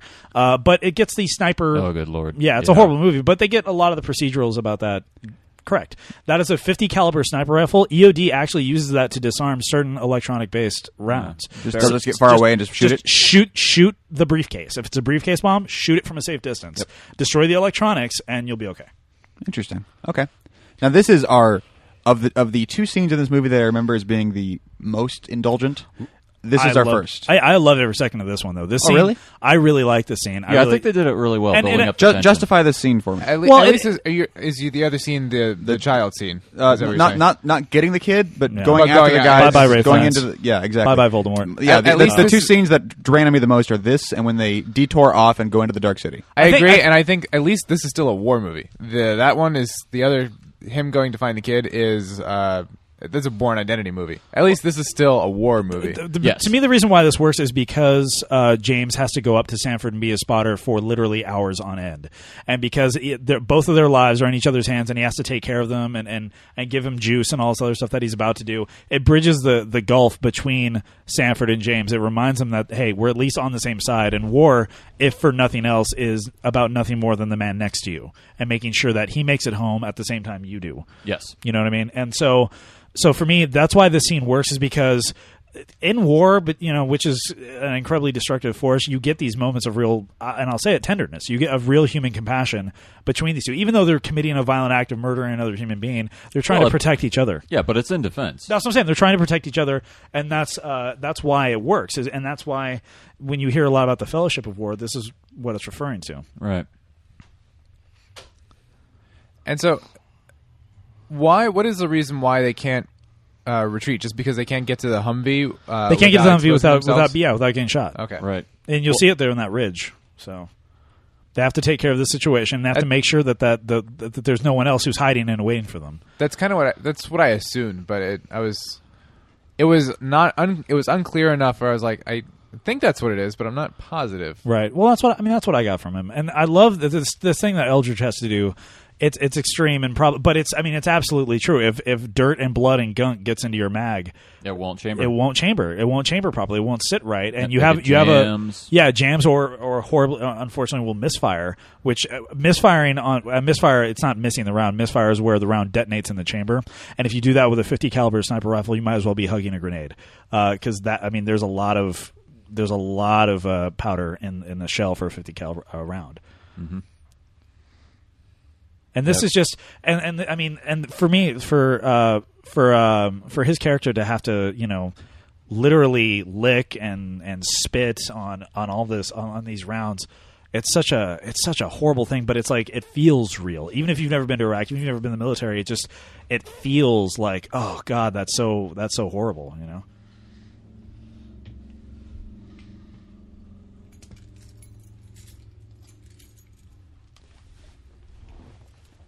And in the down in front studios, you know, we sit on some very comfy couches, but everyone is just leaning forward, hunkered over their mic because this is such a damn tense scene. Yeah, this movie is This movie is pulling us into I, it. when I first saw this, it was like it was at my house, and and we've done a couple episodes there. But I have this lovely chase lounge, which people you know usually try to sit on. That is my chair. That it's such a nice like comfy a- it's chair. a It's, like throne. perfect viewing chair. I was watching this, and I and I made sure I watched this before my wife did. So I watched this on my own. I literally was sitting on the last six inches of the end of that chase lounge, Wow. like leaning forward. That really Yeah. does illustrate. yeah, that we That need really to take does a photo of it illustrate at some point, dude. But- it's it's the mo- It's not a chair. It's like a bed. yeah, it really it's like a You're not- comfy bed. Yeah, yeah. I love seeing- He was sitting on the world's most comfortable bed at the edge of it, just completely Yeah, ignoring. yeah. You will Exactly. only need the edge of your bed. Use your camel. I no, love ca- he's uh, he does such good camelback. yeah camelback he he uses such it's such good work here and like even while they're doing this uh, James shows like he's human he's not like this careless machine he cares about the people he's with and he's and he's understandably he understands this is hard for him to do you know like yeah He ma- it makes a distinction between his character just not caring about whether or not he dies and being addicted to the what he is Yeah. addicted to. which is Exactly. the, I, I do uh, kind of like the moment where he's like, "I'm going to get you out of here, buddy. You're going to be safe with me." yeah It's a, it's a very and you can make the argument that that's also what he's addicted to is saving other people's lives you can, Oh, ma- you okay. can I mean he, he's sure. he's Yeah. he's reckless in a yeah. lot of There you senses go. I'm going to keep you safe, buddy. but he's reckless only in the sense that he, he knows he- he doesn't ever put himself in a situation where he can't do it. Like he always finds a way to make it work. You know, I don't think And so he's- though, because that theory would fall apart here in a moment. Where he's he's off there spotting for Sanborn, and he, and Eldridge says, I, "I I I got a guy. Should I take him?" And he's like, "Do what you think you got It's to up to do, you, buddy." And he takes the shot, and he just kind of has a moment, where he's just like, "Yeah, he did it." So I think he is more of a trainer than, Uh, than yeah, he, than I he is a guess guy that's that- trying to save other people. Because he would have Well, but if, the- if he was that guy, he would have turned around and shot the dude. you could extend that argument to where he's training, he's training, uh, training him to, to survive, training Yeah. him to Do- like survive future, and not just Do this your situation. damn job. teach a man or give a man a fish. Yeah, feed him for a exactly. day, teach a man to, to kill, and he can Don't. Well, it, Something it's like do that. your Shoot a damn gun. job. Shoot, no, shoot a, Don't- gu- shoot a gun for a man, and you'll kill a man. Give a man a gun, and he'll kill many men. I love that. I love just the spazzy like run that he's doing. Follow him, you got him, you know. That bullet would hit you like a football. right? And see the distance. Yeah, Th- I mean that's. I mean that's uh, a a fifty hell of a cal. shot. Yeah, uh, that's. I mean that's fi- that's a very generous depiction of just having like a mist of blood. Like that would have probably taken a If, shoulder fi- off. Yeah, if a, fi- if a 50 cal hits your shoulder, it's going to take your arm and your head off. that's not even a joke. Tho- those rounds are meant to pierce armor, and not just ar- an armor like a bulletproof vest, like like concrete. You know. Yes. Yeah, if your butt, i- if they if they got hit behind that concrete wall, it wouldn't matter. Well, I see this, and I'm, my my my s. They might have they might have said it, but my estimate is that it's about f- maybe half a mile away. Maybe it's more than that. Is that plausible? Can snipers, I would say- can snipers do oh that? yes. Yeah, absolutely, absolutely, absolutely. Th- and- and and, in that's fact- why you have a fifty cal to get those distances. In fact, when I saw this for the first time, I was uh, dubious that these two EOD guys, because tr- sniper training is a very rigorous. No, they do. They do fifty cal sniper training at EOD school. Okay, Yeah. I did not know that. Yeah. At least I did in '96 when when I was in. it. Oh, no, I was not. And again, I want to clarify. I am not EOD. I was. I was. We work with a lot of EOD units, and my job is pre-OD, and we discuss EOD, and we do some basic demolition stuff in ammo school. But um, but yeah, I've, I mean, one thing they made very clear: you have to learn to fire a 50 cal sniper if you're in uh, EOD school. Did you fire one? Yes, I wasn't Yeah. necessarily supposed to, um, and that's all I'll say. Well, even, even the M two, even the M two uh, fifty cals are. It- would that be an effect When you- where when we you- see his eye big in the in the scope? Yes, yes. When you- when you just go down to the range to shoot the things, that's actually pretty fun. That's pretty amazing. In boot camp, you do um, you do all your qualifications on just a basic rifle, and then you have I don't know if you did this, but you have a day of like um, different firing conditions where you have to fire while wearing a gas mask, or you have to fire sure. at night. Oh, sure. Your night fire with and your night fire when you have tracer rounds and you're on three round burst is like Oh, one of the geez. greatest experiences of your Yep. life because you're literally just seeing and not at you, but like in the other direction, just the sky light up with all these tracers. Well, as a matter of fact, I had a ed- I had a uh, I was in Baghdad the night where they where they captured um, Saddam Hussein's Oh, sons. wow! Oh. you mean killed them because they killed them they with artillery? I think. Or wh- okay, or when Yeah. they when, yeah when they were captured or killed. Well, I was in the city um, th- for that for that moment, and uh, that night it, it's it's very much like the Wild West out there in terms of. I'm happy. I'm going to fire a gun in the air. right. I- I- except you're talking about you It's know, like fully, Pacoima auto- in the late fully 80s. automatic uh, weapons. Well, uh, that night I was doing uh, doing some Overwatch, or you know, th- th- I was underneath an arch, just sort of keeping an eye on things, and um, all of a sudden, all I, I just hear gunfire all over me, and I had the uh, the the night vision goggles, which turn everything green. Um, and uh, I'm looking out there, and it's literally like you know the, the the footage that you see from the from the Gulf War of all the tracer fire being shot up at, You saw in- that? into the into the air. It, it looked just like that. Wow. Um, Now, it was quite a thing to see. The character moment here is that Jeremy Renner, you see that he's thirsty, you see that he's dry. He asks for the juice, but without even asking Sanford, he just gives it to him and says, "Hey, drink this," and and he does because he, I mean, th- you get, and that's why this moment, the scene works for me, and it is a bit long, but and it is a bit indulgent. And you spoke about editing. Interestingly enough, this I don't think movie. it's indulgent at all. No, I, I, I love You- it. I love you it. got to I'm make just- sure that guy's dead. Yeah, no, it, it's- it's very accurate, and it seems like it takes forever. But interestingly enough, this movie has two editors. One of them, this is his first feature film editing credit. I feel like a really adorable. I'm sorry, Eddie. I feel like a really adorable character moment would have been had he put the straw for the Capri Sun in the bottom, like a fourth grader would have. like, like, like your mom. wouldn't, wouldn't that Yeah. have been a cute little character thing? Yeah. But- exactly. But uh, this movie ha- this movie has two editors, uh, and I don't remember the name. One of them, the last name is Ennis, I believe. And uh, for Ennis, it was his um, his first feature film directorial thing, which is oftentimes you see on low budget indies where it's like, okay, this guy's been an assistant, an associate, and an additional editor on a bunch of big name features, so we can afford him. And then later on, they added a second editor who was Sam Raimi's main editor, and you can kind of tell because they're Oh, is that why Bruce Campbell shows up later on? right? No, um, uh, I think his I forget his name too, but uh, he he's uh, Raimi's main editor, and he he works. He did all the Spider Mans. He did uh, Drag Me to Hell. He's you know goes back to like Evil Dead Three, I think. Um, and so you can tell th- there is a bit of a pacing shift at parts in this movie, and so you can kind of see a little bit of that. Uh, the cinematography is great too. I don't know the cinematographer off the top of my head, but um, uh, everything it's not.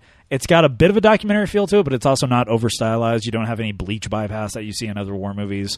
Um, it's a lot of ambers and a lot of obviously beige because we're in the damn desert. But um, nothing's terribly desatted and nothing is terribly pushed either. You don't see a lot of pushes to any particular color. Uh, just a very natural. I think they shot. They did shoot this digitally, as you'll see later on, with some horrible gain in one of the night shots. It occurred to me as an unrelated note that I wonder how the African American f- community feels about the term "crushing blacks." Right. Yeah, I've, al- I've thought that myself as Yeah, well. it's one of And those I've, things I've, that- I've, I've, actually had that conversation with, with a, a friend of mine who's black, and in the back of my head, you get because you know you get kind of like I don't want to be racist, like you get that paranoia. And um, but I mean, I think most people are sensible enough to know what we're talking about here. Great reveal of like whether he's dead or not too.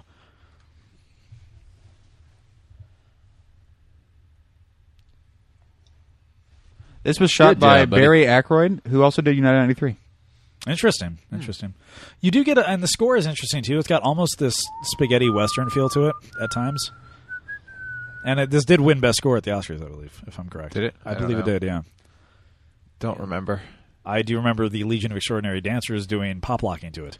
Oh, that's why I don't remember because I skipped past And all to be of that. completely fair, I, I'm familiar with a few of the people in the LXD, and they are a great troupe. I don't blame them at all. I did for- love their uh, performance at TED.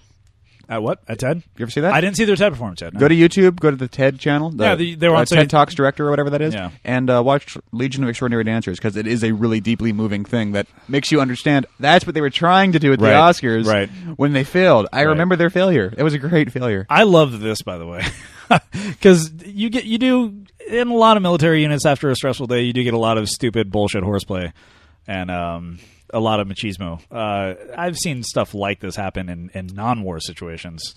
Oh, sure. Yeah. Yeah, I there's a I remember like the first time we had a weekend pass at Fort Sill in Oklahoma, and we had like three hours left in the Uh-huh. evening. Huh, Fort Sill, right on. Um, we literally there was like one dude. Uh, his name was Harmon. He was like a wrestler from Ohio State, and he was like fucking yoked. And then there was me, who was 143 pounds, but I knew a little bit of jujitsu at the time. I had just started doing jujitsu, and uh, and I had to explain to him what a chokehold was, and I explained to him what an armbar was, and of course that motherfucker, you couldn't do that to me. Sure enough, in a second, the Took him bed- down? The bed, well, the beds were formed in a fucking ring. We like moved our beds around into a goddamn God, ring. you guys are idiots. Really? Yeah, and Jeez. we and you we had wrestled a real Thunderdome. we wrestled on linoleum, which I don't recommend.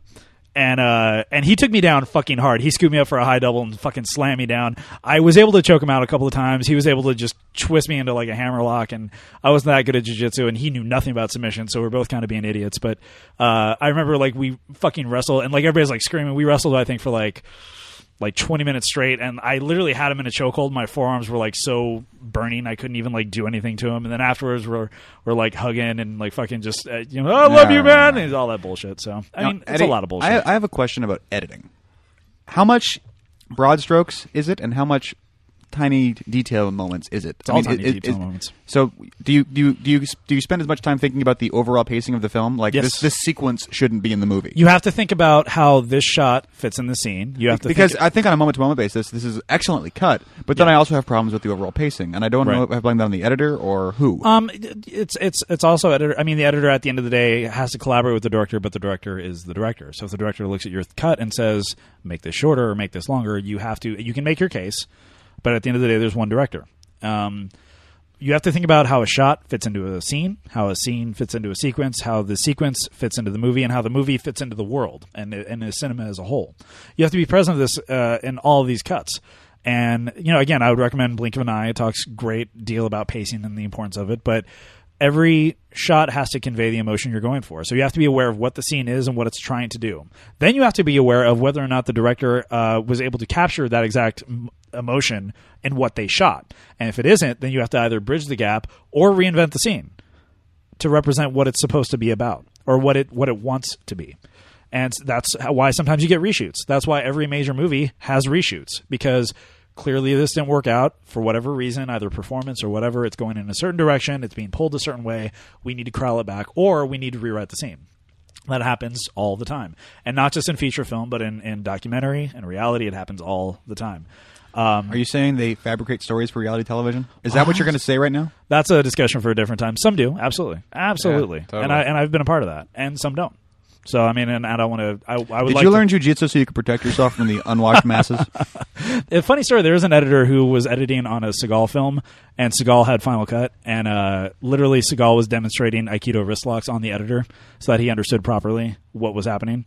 And so, literally, Steven Seagal is choking the shit out of his editor as like they're working on Under, Under Siege too. Um, Just, just so the editor could convey the story of, of that chokehold, or I- so that the guy knew what the fuck was up. I believe, and I Don't could be mess wrong, with me, dude. I believe Steven Seagal has a very tiny penis, and I feel he he feels better about himself by picking on weaker people.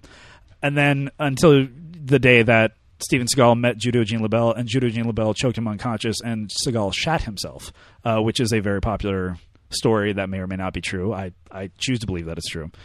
That's another thing. So anyway, we're, we're into this sort of horseplay here, and this obviously they're conveying a lot of their Fight Club. Uh, this fight club. And yeah, you're seeing some of the scars, some of the strap scars right there. And this is obviously a bit of the power struggle between these two men. Whether or not this connects to the very end of the movie, I'm still not sure about, and hopefully I'll be able to figure that out by the time we're done watching this here. I feel like the theme of war as a drug is pretty strong. Right, but do you feel that that theme is being serviced in every scene of this movie? With the ex- Well, does a theme have to be?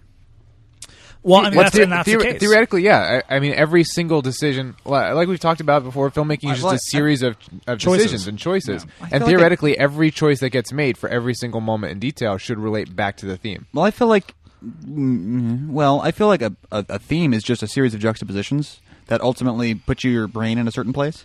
See, I've, And I I've- don't think that has to be, if that's the definition, which it might not be, but that's my internal one. You don't have to have every single scene refer to some guy's addiction to violence no, or, but you got or war. You got, but if you're going to tell a story, you got to tell that story clearly. And and that's the thing is that I, I think the story gets a bit lost in lieu of very awesome character moments. Well, The Princess Bride is about love conquers all, and there's a bunch of scenes where it's just Humperdinck and the and Count Rugen hanging out in the basement. Well, no, okay, we can get deeper into story structure about B- A story, B story, but overall, and, That was, and this just- scene. that was that's not a perfect example. That was just the first. no, one came I, I up get what with. you're saying, but this scene, this scene actually, this scene actually does convey to the theme. This, Yes. this scene Th- this- ac- this does absolutely connect to does. the theme. Absolutely does. Uh, with that said, it's it's like I just feel that um, I don't know. I just, I, it just the the film overall feels uneven to me, and part of that and part of that is an intangible thing. But I think a lot of people would agree that the feel, this film feels uneven. I certainly would. No, so so with all that said, it can all be awesome but uneven. Well, what? Okay, what? What scenes? Full Metal Jacket very similar. the, the, the confusion of war is very well represented in Full Metal Jacket. It's, it's yes. two stories though. It's two stories supporting the same theme, but the the you know the the stuff in the first the stuff in Actually, the fir- 2001 is too. You're right. a lot of Kubrick is, and, and again we talk about sort of the purpose. of Kubrick the is very filmmaker. much more theme than plot. And look, if you're going to watch a Matthew Barney Craymaster Cycle movie, there's no fucking theme whatsoever that's front and center. Yeah, there's But, no you theme know- in disaster movie or date movie or Right, right. Th- th- God help us. But and Yeah. I love this part here. Do you think Avoid takes put on the suit? And he just very clearly laughs. no, and he, I don't think that's a burn. I think that's a compliment. I think that's like, I think that's like, yeah, you're a good He's- guy. no, that's you're, you're a interesting. good guy. You're, Yeah, you're, you're not addicted the way I am. fine. You're gonna be fine. You're, You're gonna get okay. out of here. And, You're going to and- go home yeah. and you're going I'd, to go on with. the I'd rest of like your for you guys life. to editorialize now. Could a normal, balanced person do this for a living? I What, E think EOD? war. Yeah. If you're not already unbalanced, war makes you unbalanced, and well, I haven't. Obviously, Oh. well, Well, this, experienced I mean, I, We're- we're I, sitting- I look at this as one of the more dangerous jobs on a on a humanic on a Ab- humanity level. Like, just Absolutely. your your life will be challenged every day. Well, how about- how could about- you even be balanced and do this? How about we refer to the one person in this room who is an actual combat veteran? Uh, well, for uh, before I joined, uh, before I actually joined the army, when I went in, um, I was actually going to go into EOD. Uh, just the, the waiting list. Who was- are you, D? The wai- waiting list was too long, and uh, I needed to get out of my current living situation. So, um, but uh, as someone who almost went into this, um, it, it yeah, I'd say it it re- does require certain unique. Uh, adapting adaptions, Uh. adjustments. This is a difficult thing to put into words. I apologize Yeah. for throwing this question out, but I'm curious. no, no, it's fine. Um, Well, this is the real heart of the matter. This is the meat of of what what's going on right here. I think I think every war has a story and a narrative unto and and, and unto itself. World War II has one of the clearest narratives out of any movie ever, which is or out of any war ever, which is okay. Two countries want to own the world. They literally wanted to form an axis from which the world revolved around. They would go to extraordinary lengths and commit horrible evils to do so. The rest of the world therefore has to unite to stop them. Pretty simple story. Okay? and at the end, Mark Hamill got a medal. It was Right very on. simple. Revolutionary War, very simple narrative. we don't want to be a part of your country anymore. We want to be our own people, and we will fight to do that. Very simple narrative. Uh, World War One, a little more complicated. Not too many World War One movies out there because there's assassinations and there's all this other sort of political machinations. Vietnam, very simple. Uh, actually, uh, relatively simple. A big country which wants to stop a political ideology from spreading uh, bites off more than they can handle in a in a very tiny weird part of the world. This war there's it's not a very clear narrative because there's so many different layers to it and there's there's you know sort of presuppositions as to why we're over there and then there's new revelations and then all this other stuff it's not a very clear easy to grasp narrative Well, there's- there's and, and also- yes this is an apolitical movie this movie and what i love about it is that it Yes. doesn't it doesn't grasp onto the politics at it, it doesn't even reference politics at all which Yes. is what every iraq war movie should do um and and and what a lot of wo- really good World War II movies do. They don't embrace the politics of it. They you know they don't they don't try to capture it. But because this is such a, a complicated narrative in real life to crack, it, it's it's tough to sort of tell a clear story. This movie does the best job out of any Iraq War movie of telling a compelling story that's interesting and and and rewarding to watch. With that said, it still has its own sort of baggage that comes with it. And I don't know what it's going to take, you know, to do that. We had movies like Stop Loss uh, th- that tried to handle this, but that too easily fell into melodrama. As far as uh, you know, trying to tell uh, uh, an overly familiar uh, familiar story and kind of shoehorn it into the Iraq War. This is this this movie is much more about feel and and sensory uh, aspects to it. Much more of like a, again a dreamlike state. We talked about a little bit of this during Kubrick, but you know how do you tackle this war? I don't know the answer, and and I and I don't think we've clearly found the best way to do it either yet. A- and when you are talking about any war, regardless of which one, you are there are two distinct uh, topics. There is the war as the actual war itself, and then the politics connected to it. And they're so such vastly, vastly different topics, even though they are so interconnected that it really is impossible to connect. I mean, regardless of what your point of view is about the Iraq War or the Vietnam War or World War II or whatever, it's very, very difficult from a storytelling point of view to connect the politics to the experience because while there are valid stories and valid points of view to both of those both of those arenas, regardless of which side you're on, whether it's you know the Iraq War was good or whether it was bad or whether Vietnam was good or bad, it's just I think while, that's while a something- story about the politics of Vietnam or the Iraq War is a perfectly valid story to tell, the politics of it is so disconnected from the actual experience of that it doesn't being lend the itself guy- to being part of the same story. being the guy trying to clear the building. It's just an Yeah. alien, completely different world. When you're the boot on the ground, you don't ca- you don't give a damn about Yeah, politics. exactly. I think you I, just want to well, be I think- alive I think, tomorrow. it was Matt Yeah. that, that said, "I'll talk to you about war. I want to talk to you about politics." Right, exactly. Now, now, Matt, did you do a lot of building clearing? Uh, I did not, fortunately. As a matter of fact, uh, and I say fortunately because uh, the only training that we got in it was uh, little uh, lines that we were drawing in the sand in Kuwait before Awesome. we moved north. Uh, there That's a great were- block of instruction. Y- Yeah, but I think they actually scrounged up a couple of in- infantry guys to uh, show us a couple things for that. Right but um, Although Were you, you- were did you- spend some time occupying a building, though, didn't you? I will uh, living in yeah. Were you, Matt- were you in Matt. one of the palaces? Uh, the uh, brigade, I believe our brigade headquarters was in one of the palaces. Yes. Were you Now- part of the invasion itself? No, I got I got there uh, the end of May. Oh, end of May 03? End of end of May. So yeah, end the- of May 03. So the ground shortly situation after. was the ground or situation. end of April. End of April 03. Now- we we got there just before official uh, the the war. I'm I'm putting up quote fingers. Uh, was def- was declared major over. combat Not- operations. not much of a Right, war. right.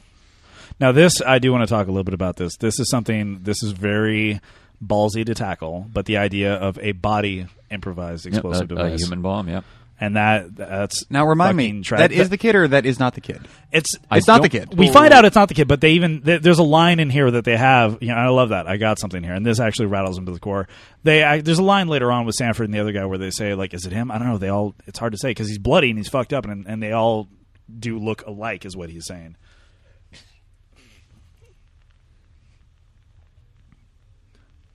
Yeah. There's a.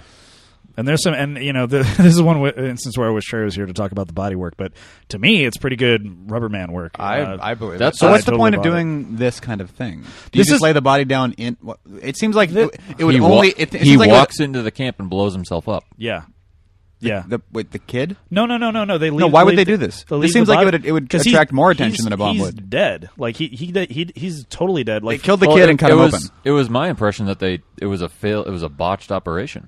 That they were trying to. I thought a body bomb was something on the outside of it, like a vest or something. No, no, it's in him. It's it's absolutely in him. And the th- Yeah. and, and from my Because- understanding, and you were there, so you would well, know be- better. but- because they they uh, they search you w- before you come into any base.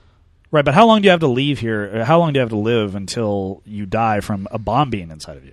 I have no idea. Now this I love because the the the, the colonel wants to be out there. Is he colonel? I, ca- well, the officer wants to be out there, Uh, and he's trying to be friendly, and he's yeah, I believe trying he's a to be lieutenant colonel. Yeah. he's trying to be friendly about it. And he's trying to do the civilized thing and be be nice and polite about everything. But Arab Arabic countries, uh, Yeah. politeness is sort of a Western construct. Oh, Yeah, Over- there yeah, there is no please. there is no please over there. It's like go over there. And that may seem rude, but that's just standard over there. Yeah. So ultimately, this guy's like, "Go, get over there now." And um, my buddy uh, uh, Sean Baby, the internet writer, his brother is a major in the Marines, and he had spent several combat tours over there. And he said, "Yeah, the first time I came home to LAX airport, I was used to the sort of Middle Eastern way of dealing with people. And when I got home, I was pushing, you know, I was at the airport, I was pushing my luggage cart, and a guy was kind of being slow and walking in front of me. And instead of saying, excuse me, sir, I literally snapped my fingers, pointed, went, move, like that. And the guy, like, Yeah. terrified Inchiyada. runs away. Yeah. Yeah. So, I mean, you have to be like, move, get out of here now. Yeah. Uh, th- it- to the point where, like, when I first got into country, uh, I had I like uh, there's all kinds of these uh, the, these little not pockets, but the, there's this there's all these strips of uh, of um nylon or of this webbing that are stitched to your uh, your armor, um, which you can actually see. the the The vest that James is wearing is the one um, that that I had, um, and you can see all the little sort of vertical slots in it. Well, I had pens, I had a compass, a thermometer, I had all kinds of stuff hanging off of it, which I eventually had to get rid of because every time you see a kid, they point to they point to something that you're wearing. It, Mister, gimme. And it, it is one of those things that wears on you at, at, at first. You're, The when lack of you're not manners. you're not prepared for it, and uh, you're like, well, okay, maybe, but like, could you say please? No, Mister, g- give me water. You give me water. It's fine. It, you know, it's it's it really is a Or candy or whatever they ask you for. yeah, yeah Yeah. It's just give me.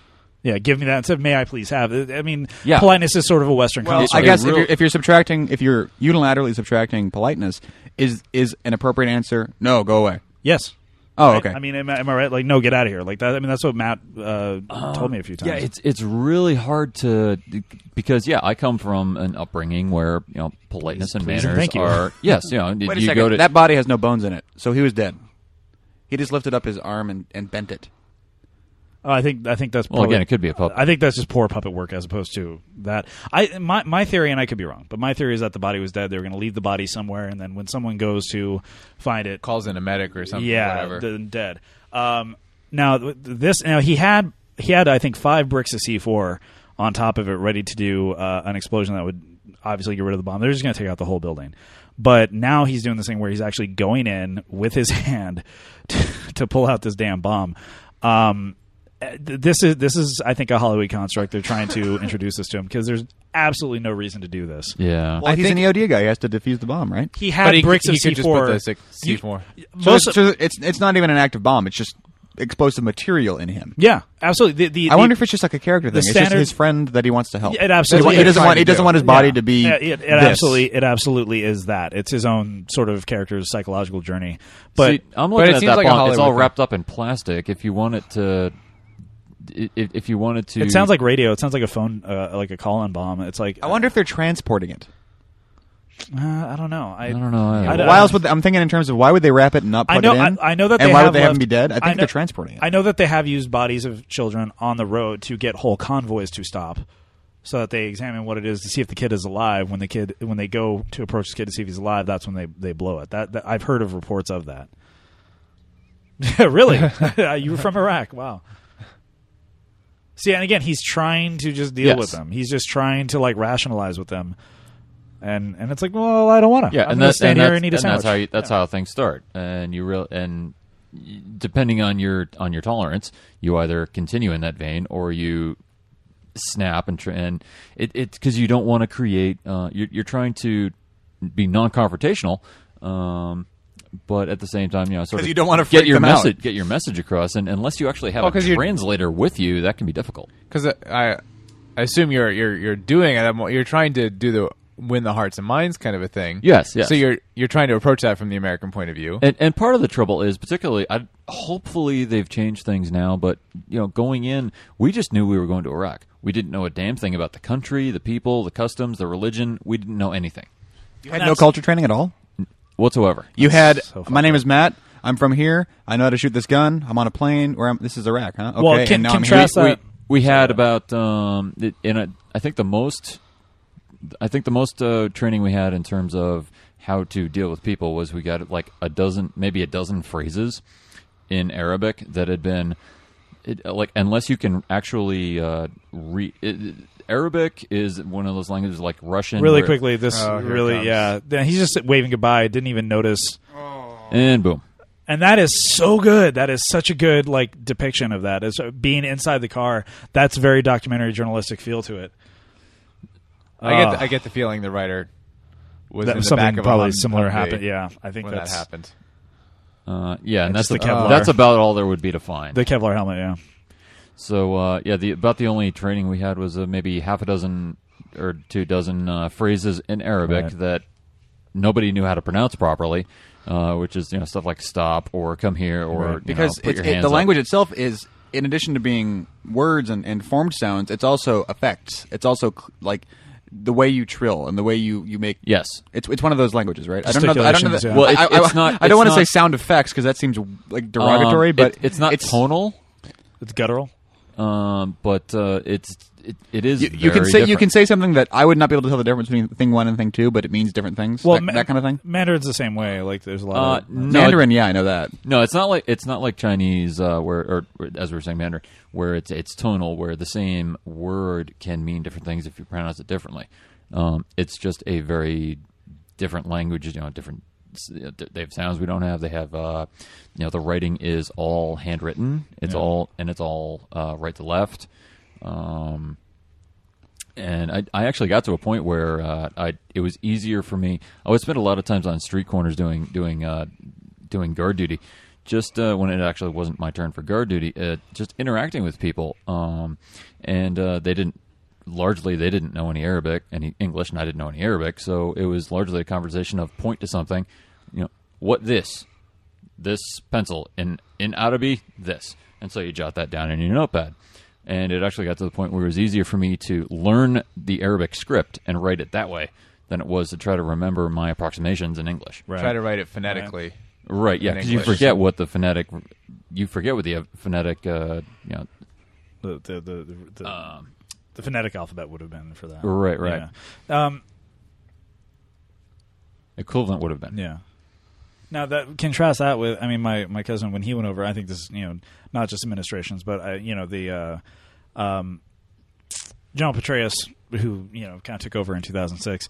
Um, he really understood the necessity to the cultural aspect and just understanding the basics of culture. Politeness may, you know, what we understand as politeness may be not what they understand, but ho- the rules of hospitality are very much real. So later on, when Yes. he does break out, and Yes. one thing they do get right when he when he busts into that dude's house and the dude's like, "Sit down, have some tea."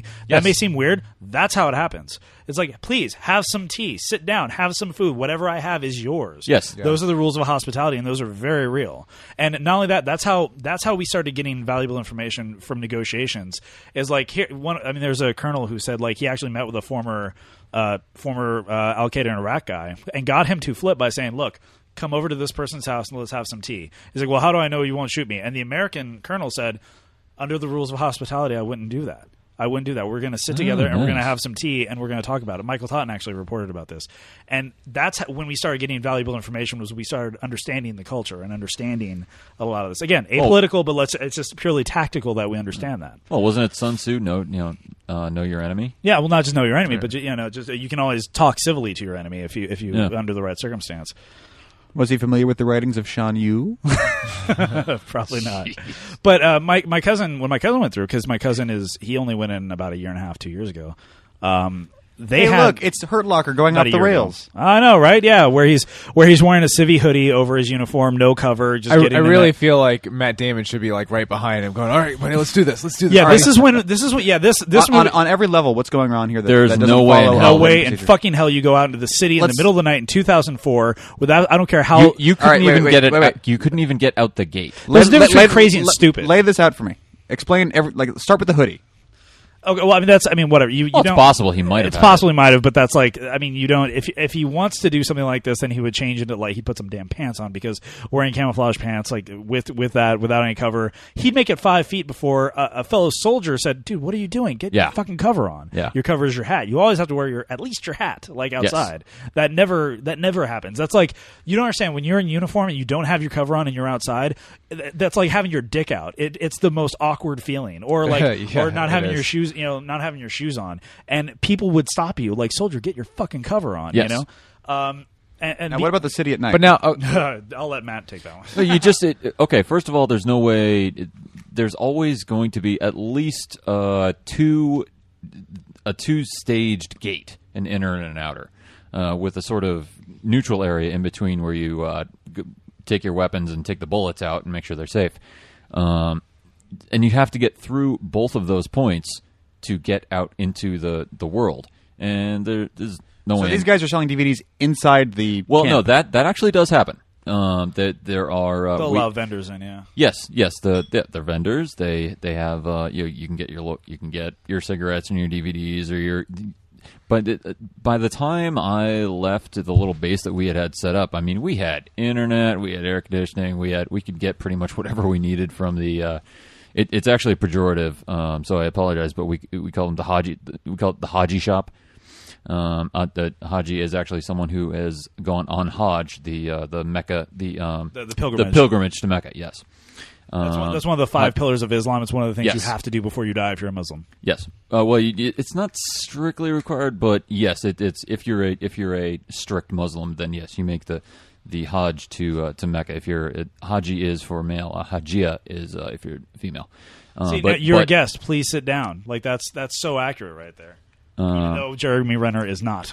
Yeah, and and I've and I've been in one or two um, households under the under this sort of. Uh, well, obviously not this condition, but um, you know where I've you know been able to sit, you know, generally actually on the floor because they weren't very wealthy people, but um, you know, and, and here's tea, and would would you like one of our movies? I'm like, um, and it, it they are by and large a very generous, very nice people, It's just that the cultural differences, um, y- y- th- th- th- without the education um, to tell to let the soldiers know, look, this is what you know, this is how things are, this is what they're like. Um, we didn't have any of that. We had to figure it all, out all for ourselves, and all we had to go off of was what we were being told by our superiors. Um, so go here, clear this building. We're looking for this guy. We didn't, you know, there was no. Well, what about the other people that live there? You know, it was like this is the guy you're trying to find, and you know, or you know, or you're trying to find weapons, or you're trying to, you know, it's, Or this it's is how all to very deal with- abstract, This is how to deal with the people who aren't prob- who aren't trying to kill you. right? Is there And- any universe in which this is even kind of realistic, or is it literally completely nuts? the, I, uh, The I, concept I of a couldn't guy see doing this this. happening. at a guy all. that's been around for 900 bombs would never beat this guy. I just I don't I don't I see don't. it. I don't Uh, see how Can it would- be a piece of magic? You could It's- not it's a- get uh, off post. Yeah, I think this is the movie's one like one major piece of magic is that this this and now again the now the reentry that what happens to him here I think is very real with everybody fucking about to murder him and and putting him down. That absolutely would happen, but he get an Article 15 at least for this. Oh, big time. Yeah. Yes. Is, yeah, you would there's say- uh, no way he is would there, be had sent out again. Is there after Fuck no, pulling he'd be something like he'd this. be. I mean, He'd be out. This he wouldn't be out, but he would absolutely get at least an Article 15, which is a pretty standard uh, punishment. Yes. as well as probably a, uh, a, a administrative major, punishment. administrative punishment, probably a major fine. Is there And any- he'd probably be have restrictive duty for two weeks. Is there specific nomenclature for identifying yourself as a friendly? Is it USA friendly? Is that what you say, or is it any? Is it anything you can say to convince? I them? think that's a. I think again that's a movie construct because this would never happen. You would never walk into base on your own.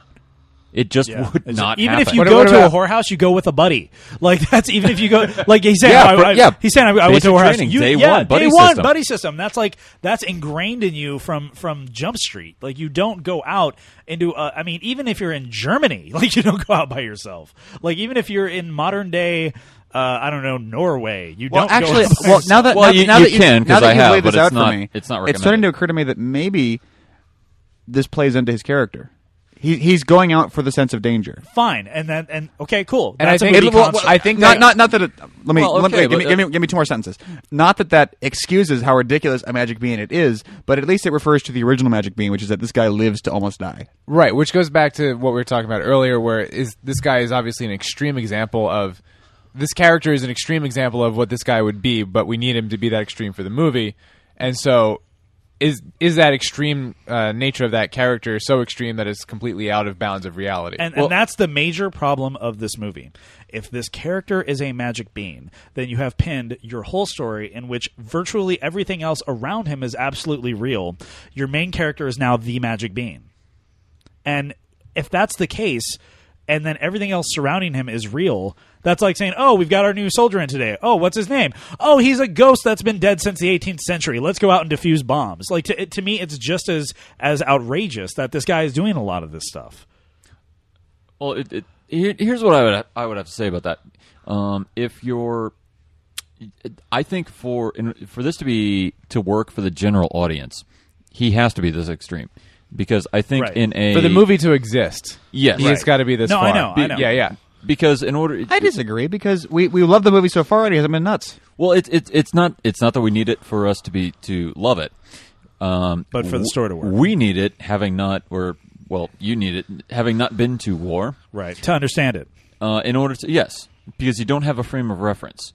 Um, it's like you're wait- taking the mccain archetype and making that like your gateway to this reality So this is a war movie I for don't know. civvies. Has there been a war movie for war guys? Is there like a war movie that war guys love aside from fucking Apocalypse Now? Black Hawk Down. black hawk down works Uh, pretty good yeah, well black possibly, hawk down, yeah. i love black hawk down Is there a war movie that no I'm veteran not would be as like hot fuck on that it 'cause movie? I've read the book, but uh, i know a lot of vietnam vets who hate platoon i know a lot of vietnam vets who hate platoon i know a lot of but they love hamburger hill so i, I mean you know it's it's It's like in the Full Metal Jacket commentary, he said this movie just happened to not work for my dad, and a lot, of, Yeah. a lot of guys like it.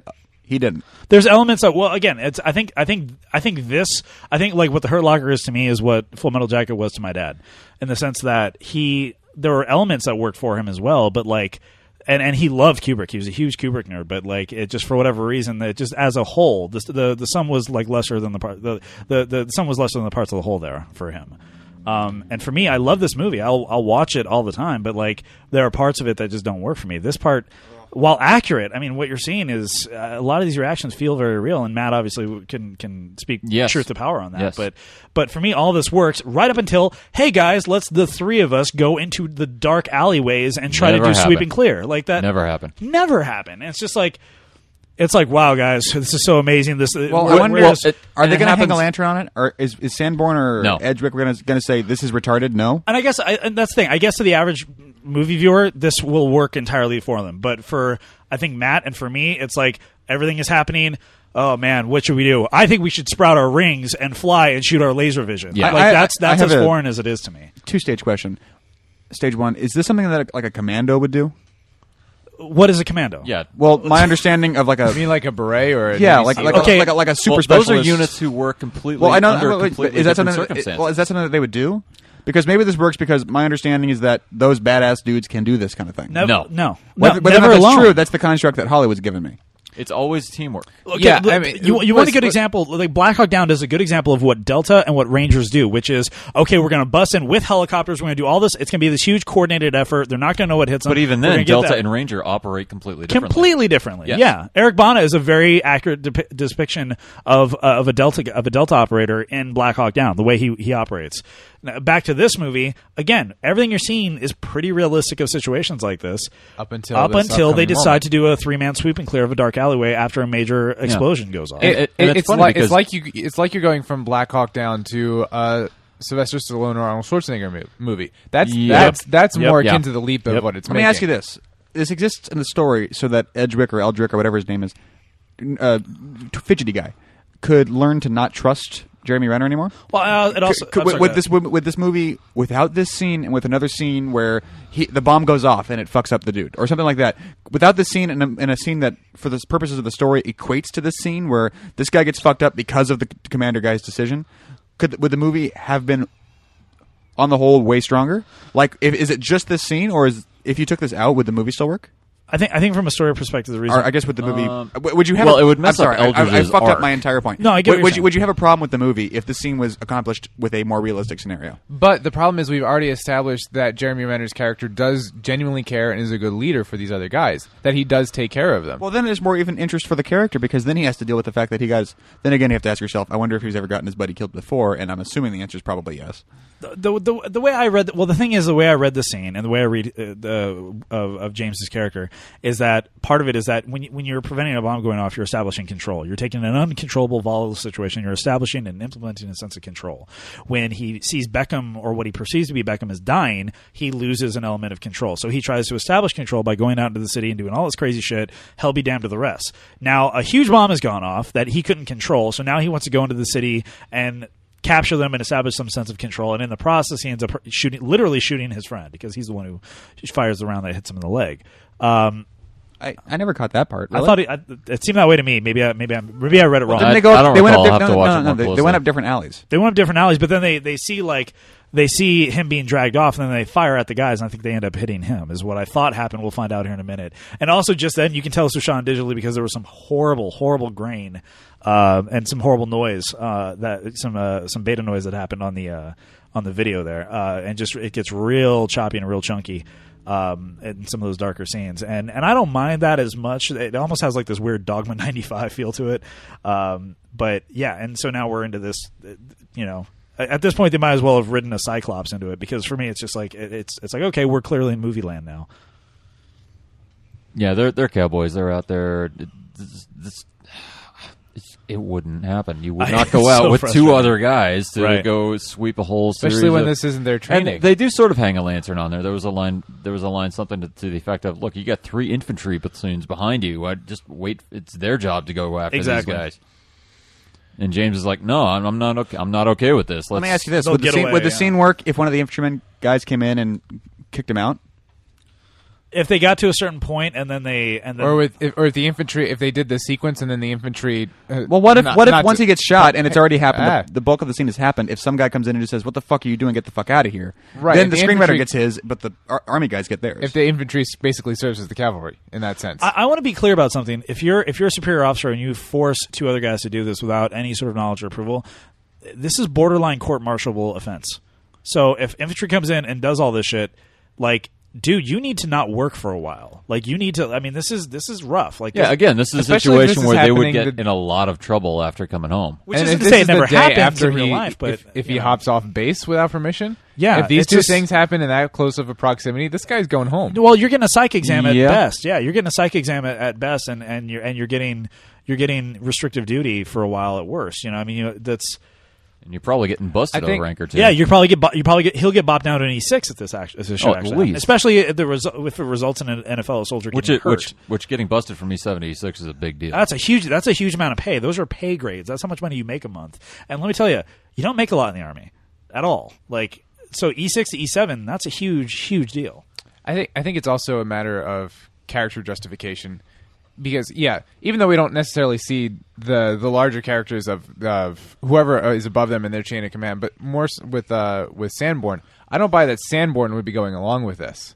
You know, I- I'm with you on that. because, Oh, no, no. because uh, we've already established Well- this tense relationship where Sanborn is like, dude, fuck this guy. He's what the hell is he doing? There's and respect, He punches but- him when he yeah. turns the radio off. Right. he There- punches him when he turns the radio off, and then he's going to go along with him when they when they. well, pull and there's Jason been there's Bourne been a shit. bit of there's been a bit of respect. We have the sniper scene. We have the we have the drunk scene. Like there's But been it's a not built enough. of a It's not it's, enough. it's it's it's it's bridged the gap a little bit. But yeah, at this point, I think all- Sanborn, even though Sanborn respects James and has like gotten a little bit you know trusts him a little bit more, just this whole concept and like. I don't know. This whole this whole sequence is it, it bugs me worse than anything. I prefer the stuff at the end back home to a, a significant degree more This- than I prefer this. The stuff back home doesn't bother me at all. That's what I'm saying, it doesn't this- bother me, well, yeah. yeah, this, This stuff not- this yeah. stuff bugs me very very much. Something I'd like to point out about James's character is if going back to the uh, what I was talking about at the beginning about the combat patches, he's wearing the uh, scroll as they call it um, from the Yeah. one of one of the ranger battalions. Yeah, he's wearing so ranger. he's already been to he's already been to war as a ranger, and So he's probably has first in and out of Afghanistan. presumably presumably he started off as infantry and transitioned to our to E EOD, to EOD, which is hard to do. which says a lot about your character. Yeah, that's that, and it's hard to do too because you're basically asking to be not dumped down in rank, but you're basically saying I need to start over when you do that because you have to go back to AIT and uh, school EOD school is a, almost a year just of schooling. we should talk about that a little bit. The fact that you go to boot camp first, and then you go to Yes. advanced infantry Yeah. training, which is like no your advanced individual training, advanced Individual individual training. training. Sorry, which is your uh, your job. Yeah, your be- That's your your job specialty. training, your, yeah. your- Especially, yeah. But I mean, boot camp is, is eight weeks plus one week of reception, and then you get like a day off, and then you fly to your AIT, for, and then if you're EOD, you have to be an ammo, ammo specialist first at least, and that's uh, ten or twelve weeks, and then you have to go to Florida for EOD, which is a year. So for him to be a ranger, as as as little character touches like Matt points out, and then get busted back down. Is this, now this Well, I I, get, I was talking about it. Not m- busted not, out, but not in not terms busted, of not in terms of being like. re- he- Okay, he was already infantry. He was already a friggin' ranger, which Right. is Which is another level. which is enough. that's I mean That's that's, tough, tough to enough. make it through ranger ranger school is tough ranger school is tougher than green and Beret so training. basically, what they're saying here is that rain, being a ranger wasn't enough for him. Yeah. he had to go def- defuse bombs. And this this bugs the hell out of me. This this movie cliche of showering with your clothes on we see in so many areas, and I I, I mean very rarely does it work. And I just again this is a movie construct scene when and which wouldn't be so bad, but when you do everything else so well, and yes, the blood in the shower, yes, I've, we've seen this before. We get it. Your buddy bled on you, and you're washing and absolving of your sins. We see this a million times. And in a movie where you do something so perfectly right, and you juxtapose it with these very Hollywood cliches, it it, it cuts the legs out over sort of all the goodwill you've earned, uh, and it makes you know it, it makes you remember the good stuff less. It does, yeah. When I mean, I mean, these are these are pretty standard cliches that in a lesser movie you could go, okay, well, I, I that's fine, that's Right. Par, that's par for the course, Exactly. But when they're when they're thrust up against some really spectacular filmmaking, Right. it's just that much more disheartening and and disappointing. If Shia LaBeouf showers himself in Transformers 2, I don't mind it as much. But if and he doesn't, but I'm saying if he were to do that, it wouldn't bug you. but in a movie that you know is now a Best Picture winner, and you know for whatever that's worth to you, and there's Beckham alive and well. But and now, is that Beckham or is that a different? ki- I- No, Uh, that was that's- my understanding. That's uh, that's I think Beckham. it's Beckham. because he I knows think the who point, James is. I think the point is that it's Beckham. Yeah, the point is Okay. is that's Beckham and that because they ag- again they they hung a lantern earlier. They acknowledged that like, well, it's hard to say because this kid's all fucked up, but. And here we go here. And again, you don't rush out with no cover. with the Will Actually, Held no. up. This is accurate. On- you on- don't. oh, oh, right, You because don't it go goes onto off, a- yeah. You don't go Yeah. onto an airfield. Uh, there's there's actually literally a line um, on an airfield. It's Where you like- don't it's a- cross, it's yeah. a red line. You don't cross it. uh, without headgear because it can get sucked into an engine. Yep. I'm sorry, you don't cross Yeah, it with, with head, headgear, With yeah. headgear, yes. Uh, yeah, there there- that and uh, if you're in certain dress uniforms after a certain hour, you don't have to have headgear. Right, right, right. I know what you're talking about. Yeah, see yeah, see he shot him. He he shot him in the leg. He was aiming for the other guys, but he shot him. Yeah, it's a, a specialist saying "fu" to a, an E7 uh, would. You, And this is Ooh. this is kind of on the nose. In addition to being after all of that, all you know, all of that born ultimatum scenes. Right. And that's the thing. This For him to go, you don't, you didn't have to do this for you to get your adrenaline fix because war is a drug, man. I know, it, and this movie is very lyrical in a lot of ways. But I then it only gets- wish I was in the Hurt Locker right now. freeze frame. No, um, you know, it- I mean, this movie is very lyrical in so many ways, and then it gets incredibly literal in, in others. And then this we get is to hard, this and, scene. which is amazing. Which is again so good. Like this is such a good scene. you know what this is? This is a collection of scenes. It, it's just There, it's there just- is a thread. There is a thread Yeah. of character development going on, but for the most part, it's like It's a those- bag of it's, scenes. It's, it's those four good scenes. yeah, and very little connective tissue, very little, very little sinew to like hold this. but whole it, thing it, together. it is a demonstration of the fact that you can have a very they say you can have a very good beginning and a very good ending and if you have those you can get away with a lot in the middle and people will Yep. still Give you best picture. give you Yeah. best picture and best director Well, I mean, I mean, Saving Private. Well, Saving Private Ryan didn't. She didn't win get Best actually that Director. year, but she did get Best did, Director. oh, she did. You didn't know? How did you not know that? Oh, I, I got my fucking bets mixed up. My Barbara bad. Barbara Streisand practically crying on stage. It's happening, ah," you know, like and Sofia Coppola going yeah yeah, fuck I you suck all.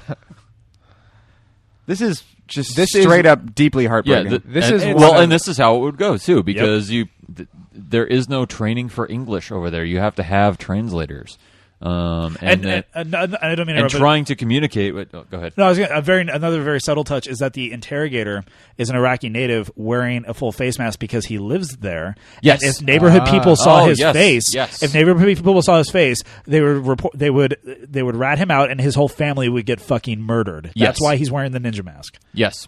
Um, matter of fact, that you get. Uh, thank you for bringing that up. You, you do get a lot of gentlemen who uh, want to help, uh, help. Uh, you know, uh, you know, you know, join the local militia or whatnot, but. You know that they're like there one day and gone the next because the local baddies figure, f- you know, find out that oh you're helping the Americans or the United you know forces or whatnot, and uh, you know they go by his house and like uh, yeah you're gonna stop doing that or we're gonna kill like kill your entire family. And that's if you're lucky enough that they ask. Like, 'cause sometimes this shit just happened, right? Like, that would just like they would just. a- I mean, the, the Oh, I'm- I'm and- sure it did. A big part of the reason why the tides quote started turning is because the God, this sucks. I know Yeah. the, the entire indigenous population turned against.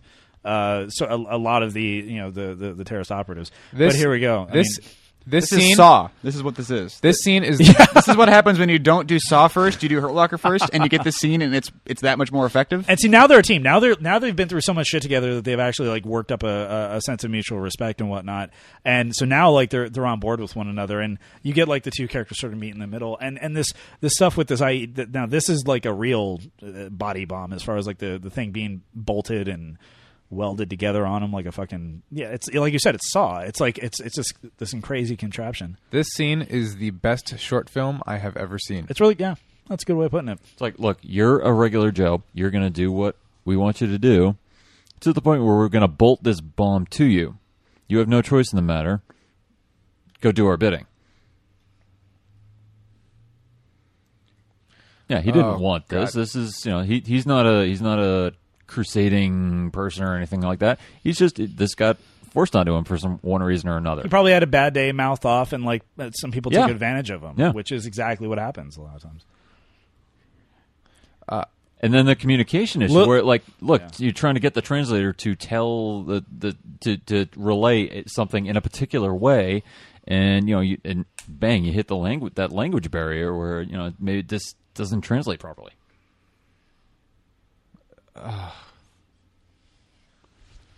Does this kind of shit happen? Where they'll take someone prisoner and make him a suicide bomb? Yes. Really? Oh, I have no doubt that it does.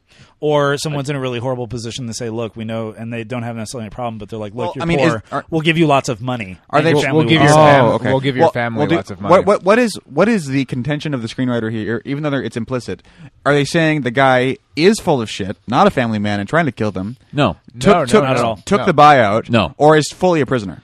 fully a prisoner of the situation. Yes. fully prisoner of the situation. I think, and I think there's, I think maybe he probably like at, was complaining about Americans at one point. Somebody probably sweet talked him and then forced him into this position, and that he probably just doesn't want to do this anymore. Maybe, or maybe one day he's like, yeah, I do want to do them. He's Or like, no, he that's could a have been horrible straight up- fucking idea. He could Yeah. have been straight Yeah. up kidnapped. I mean, we have no We way of have no- knowing. we have no And- way of and knowing, yeah. None of that matters really for the in terms of the story. and oh. ultimately, yes, ex- exactly. You it, you don't ultimately you don't know. Even in this situation, w- w- we can only speculate as to what his situation is. But now that's because really that's the thematic idea behind this scene is you don't know. There's nothing to know other than the fact that this is a shitty, shitty situation for everybody involved. What, what Catherine Bigelow does And it- best. I'm sorry, go ahead. Well, it doesn't. Uh, uh, going back to uh, talking about these scenes and how the whole, the story as a whole connects to the theme, if it does or not. This is. This is absolutely the strongest scene in the film on its own. You put it on its own two legs. I think pretty this is good. It's a this great is ending, the strongest yeah. scene in the film. But does it? My question i- is: Does it connect back to the theme of war as a drug and this this character is addicted? W- we and see- I'm thinking about it. I don't think it does. I don't think it does either. I, we see a little bit of growth with with James. We see a little bit of growth and a little more compassion. But again, how does it connect to his idea of wanting to go back? And like to me, the scene that connects more to the theme is is obviously later on when he's home with his son. But this, I think, is just sort of like I think the I scene got is the more for suit, see? Sanford. Yeah. Yeah.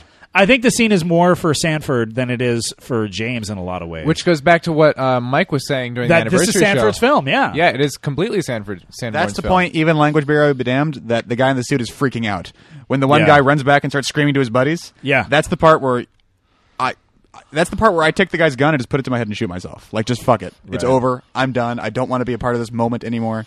N- Oh God! Well, this- no, you, oh, you do God. like what he does. This you just is- you just start praying and wait for it to be oh, over. God. This, I mean, this is what Bigelow does See, best. James Cameron did this scene and they still got out. I know. right? See, this is They what found the keys, man. This is what Bigelow do- and no- notice the interpreter's pulled his mask down. He doesn't even care anymore. The- Th- this, is what scene Bigelow why does the- best. This yeah. scene is why this movie won Best Picture. good chance of it, or best director at least. Because Yeah, Jesus Christ, and a throwback to the beginning here. Oh, nice Yeah, little, where he- yep. nice fast shutter on that one too. By the way, um, Jesus Christ. Um, And you think he's had it? yeah, you don't see the blood. The blood is sort of the footprint in the sand, uh, in the snow with uh, with Guy Footprint in Pearce. the sand. I know. I don't. That totally what- didn't was mean- there blood? I'm, not- I might yeah, have when missed Guy that. Pierce gets hit, like he, he basically you just see blood on the visor. Okay, I and missed the that. fact that there isn't that kind of that kind of gives and the obviously now, but you kind of get that impression.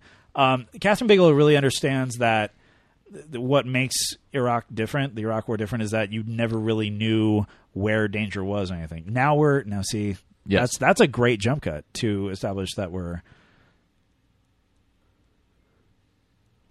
that we're here. Um, I know. Sorry, it's just Sorry, this is one of those. I didn't do that to be a dick. I did that to be funny. My bad. this is this is well. I mean, you know, you only need the edge of your seat because a lot of times this movie just kind of grabs you by the nutsack. But this is what Catherine Bigelow really understood best is that is is that's where a lot of the tension comes from is is not knowing where or when or who danger is going to come from next, and she really kind of puts this, you know, And there's really nothing that's- you can do about it either. You can, Yeah. It, th- there's You really are only powerless. There, it, there's really you can either there's really no good way to go. You can either freak out about it, like oh my god, danger's everywhere. like Eldridge. Uh, yes, or you can uh, become completely um, uh, com- completely com- complicit, like Com- yeah, yes, complacent. Yeah. compla- complacency definitely sets in. Um, but there isn't uh, the the middle road is very difficult there between going crazy and becoming complacent. And James is complacent. And Do we mean Sanborn is complacent or not. complicit? Like like he's res- like he's resigned himself to the to the insanity. Well, no, it- in in terms of at least from my experience, it becomes like any other job, in any other Right, place, right. in any other day, and you you're in you're you literally are in danger every second of every day. You can either let that drive you crazy, or you can choose to forget about it completely and just go on with your job. like hell is a perspective, you know, like this. Yes. place- uh, it's am- yeah. it's amazing the the human mind's ability to adapt to circumstances and- and well- consider anything normal. Well, and and what what really drives you nuts is uh, when you get home from that and you realize, you know what, it's really no different here. I could I could be crossing the street and get hit by a bus today. Right. yeah. You know that it, anything anything in any place and any time can kill you. So you what, just what don't difference does it make? You if just it's here or don't not? think about it. You know, you know, here we're sitting in a nice living room in a nice, you know, in a relatively nice pl- part of town in a gr- in a great in a you know, great city. Um, but uh, it's really no different than the than being in Baghdad. the ground could start shaking any Yeah, instant, earthquake. like, like it did the other night. Yes, exactly. We, it, the big one could hit right Oh. now. moment, yeah. Um, but h- the difference is here we don't think about it. Over there, It's you so can in your either face. choose to think about it or choose to completely ignore it.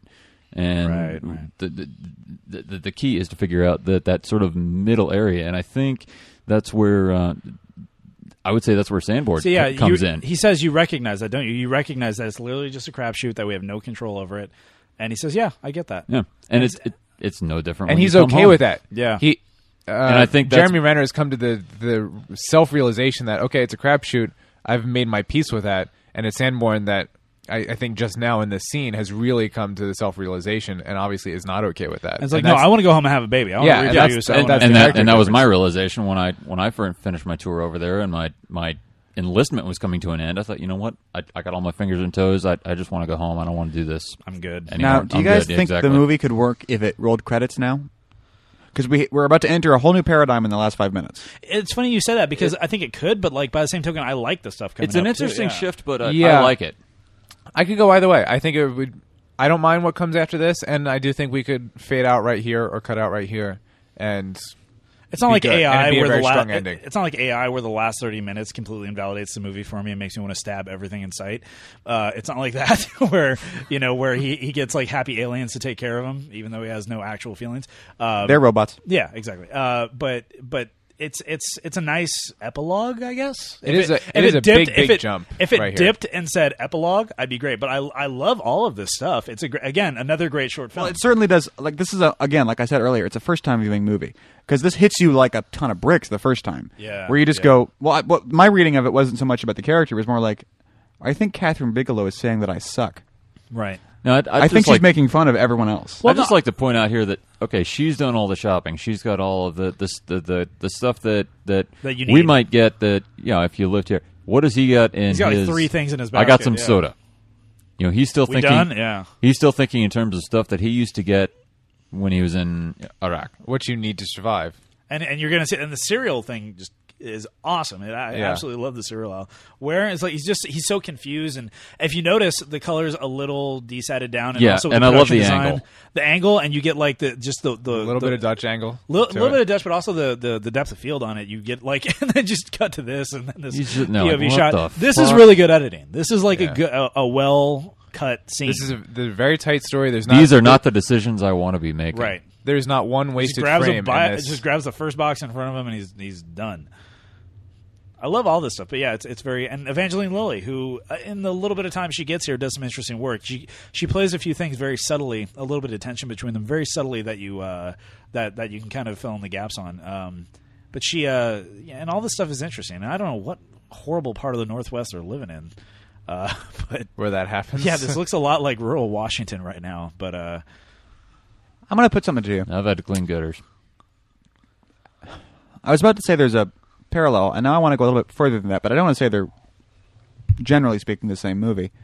But there is an interesting relationship between the Hurt Locker and the Wrestler in terms of the story, not in terms of the movie. That's not. That's not. A, that's But not in a bad terms of the description. story. that's not a bad description as far as like these these men who live on the fringes and have to get. The, Yeah. I mean, and Catherine mean, Bigelow. Ultimately, they make the same decision at the end of the movie, where it's like Right. it's, it's worth more to me to do this and to take the take the chances. there's not a lot of daylight between uh, James and uh, Bodhidharma from Point Break, Patrick Swayze's character.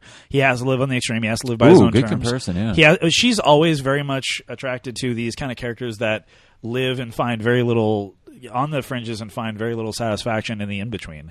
Um, and and you can tell he loves his son, but like he says, he has this very real, very kind of powerful moment, and that is a retardedly cute kid. That is a kid who is just stupid with adorable. Um, but uh, he has this moment where he says, Being recklessly adorable. He's, he's just an, an, inappropriate level of cuteness there. He's Um, putting other lives at risk with that I know. adorableness. badge and gun, baby. You're a loose cannon, kid.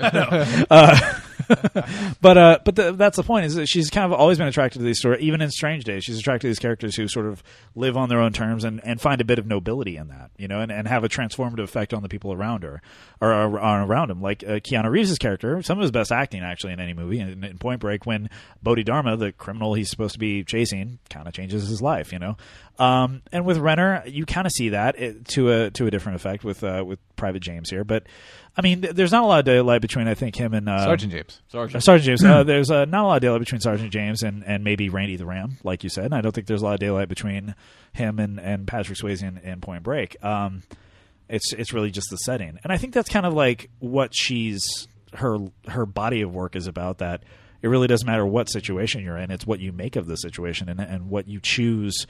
You know, heaven or hell is in your own mind. It's just you know what you surround yourself with. And And here he is back in Iraq, Yep. where he's under you know conditions that, well, maybe not ideal to us. Um, the only place he really belongs, maybe. and yeah, which is it, it. It's a hard realization to come to. Now, again, th- that begs the question. Okay, we get that. That's a salient point to make. That is a an interesting story to tell. Did all the scenes leading up to here Tell service that story. tell that story and Yeah. service it well? I'm not sure they do.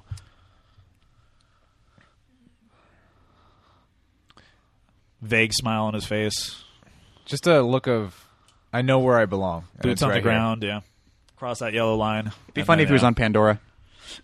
it is. It is very like I thought that even watching it, I was like that.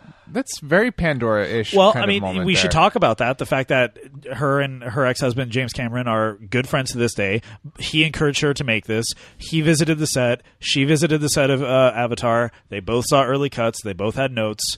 Uh, they have a very friendly uh, relationship, and and I, and their styles are not terribly different. I mean, As with um, most Oscar-winning Best Pictures, especially the more Right. obscure ones, right? I find this to be a fucking excellent movie to have no one know anything about. I would agree. I would agree. I mean, I, But once you put it up to the the Best Picture thing, then it's sort of like, so you want me to compare this to other Best Pictures? Okay, Right. it's not great. Like when I had no preconceived notions and literally, I was talking to film buffs that hadn't heard of The Hurt Locker, like when it first came out and I'd seen Yeah. it. People were like, "Oh, that sounds fucking cool. I should see that movie." Not. Right. It's the best picture of the year, Right, Like right, when you right. put it under that scope, it changes a little bit, and in this case, I think that little change is enough for me to go. I'm glad it's not Avatar. I'm glad Avatar didn't win, but Well, you- Hurt Locker, mm, it's great. It's really good. It deserved a couple of performancing per, uh, performance Oscars. It Yeah. it probably probably Yeah. I, I can see it deserving Best Director, Jeremy Renner, yeah, I, that's what I'm saying. It, it deserved the but as she directed as the best hell out of as it. Best Picture, I'm right. not positive. Best screenplay, certainly not. Um, and, that, Yeah, and that's the I'd thing, agree with you know, that. and and uh, and um, f- you know, take that to take that further. I mean, you know, Drew McWeeny over at HitFix, uh, he was Moriarty on Ain't It Cool for a number of years. Uh, he he like when this movie first came out, he's like, "This is a great film. You should go see it." But at the end of the year, when the end of the year best of the year came out, he's like, "Not even in my top ten. It's like good movie, but I mean, there was way way better done this year than than this film.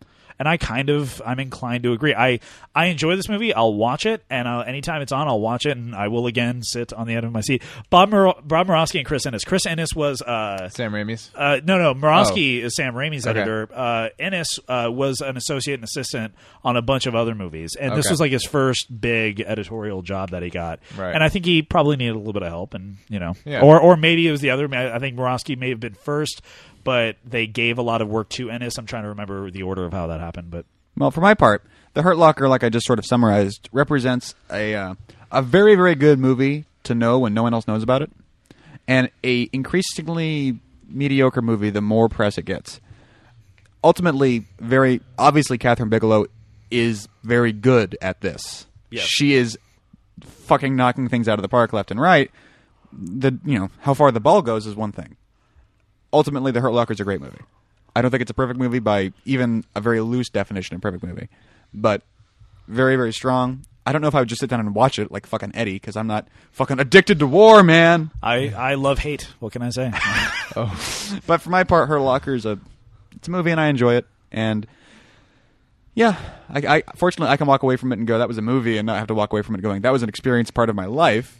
Uh, Rotzi reject Brian Fenifter. Aw, I'll have to keep talking. Total about that. Uh, fucking failure, Brian Finifter. opinion, please, if it matters. By the way, just to just to clarify, Air Force ROTC rejects. Oh, man. so, Oh, jeez. Oh, man. Uh, pr- as pretty far down on the totem pole as you can get. I got rejected from being a Coast Guard and ba- janitor. and basically kicked out from. Uh, I wish had I had I do it. If I could do it over again, I would go with Coast Guard. Totally would in a heartbeat. Got Uh, kicked off my airsoft team. No, he just likes running around with his shirt off, I s- I see. and I don't blame him. um, anyway, uh, I think the the core situation at, at the heart of this film is amazing, which is the actual the actual EOD, the actual physical act of these guys and the job that they have to do of this horrible situation that defusing the bombs tasks at play. the- yeah, the the task of defusing the bombs or even more horribly defusing trying to get that vest off the guy. And it's when the movie strays from those that basic scenario and those basic circumstances where I think the film trips and stumbles. And this movie is best picture because it does such an amazing job in those instances where it's Right. at that core scenario. But it it's like a, I think I talked about this a little bit in the anniversary show. It's like, well, we, that's amazing, and uh, you know, Mark Bowl and Catherine Bigelow both saw those those scenes or those situations. and Went that would be the most amazing movie ever, His but they Majesty King Abdullah II of Jordan. Yeah, they Yeah. filmed in Jordan. You Oh, they got it. filmed in Yep. They Jordan. like thank all of the fucking royalty from Jordan. That's really interesting. Yeah.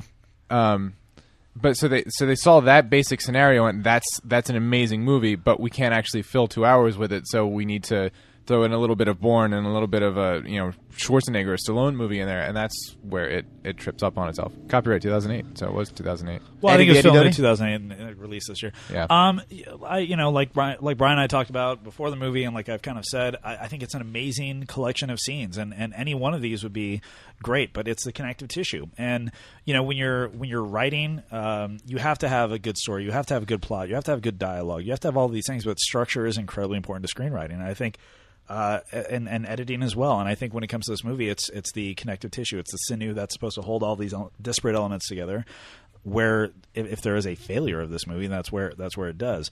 Again, it does something so incredibly well. And if this was just any other, if this was Stop Loss, you wouldn't care as much. Uh, a movie that tried to portray Iraq and, and was less you know less successful, and uh, especially with some of the other movies and or uh, um, that one with uh, Robert Redford and Tom Cruise. That not really an Iraq war movie, but a Iraqi war politic era movie. A lot of movies failed, and um, this one succeeded in so many ways that those other films did. Um, but by trying to shoehorn some set pieces in there that I think didn't necessarily belong, and by not doing a good enough job.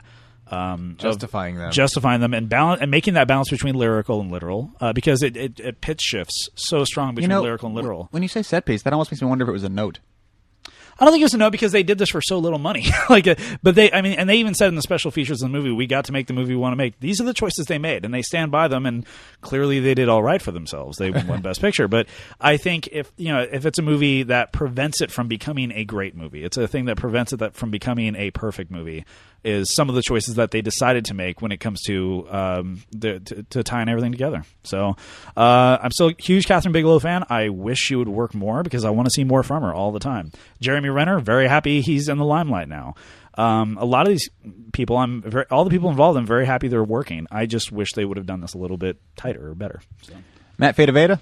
Uh, well, for my part, uh, d- we didn't re- we didn't get to talk to it too much, but it, it- watch it through if if you're actually watching it, watch it through again, and just bear in mind that that's I mentioned it in the intro. Uh, that's what Iraq looks like, more or less, uh, particularly in the city areas. So uh, I want to c- commend them on that, and um, it, I'm not sure if I got to finish this point earlier, but the, the fact that we're in a point where y- you're constantly getting sent, if you're deciding to make this a career, you're constantly getting sent back.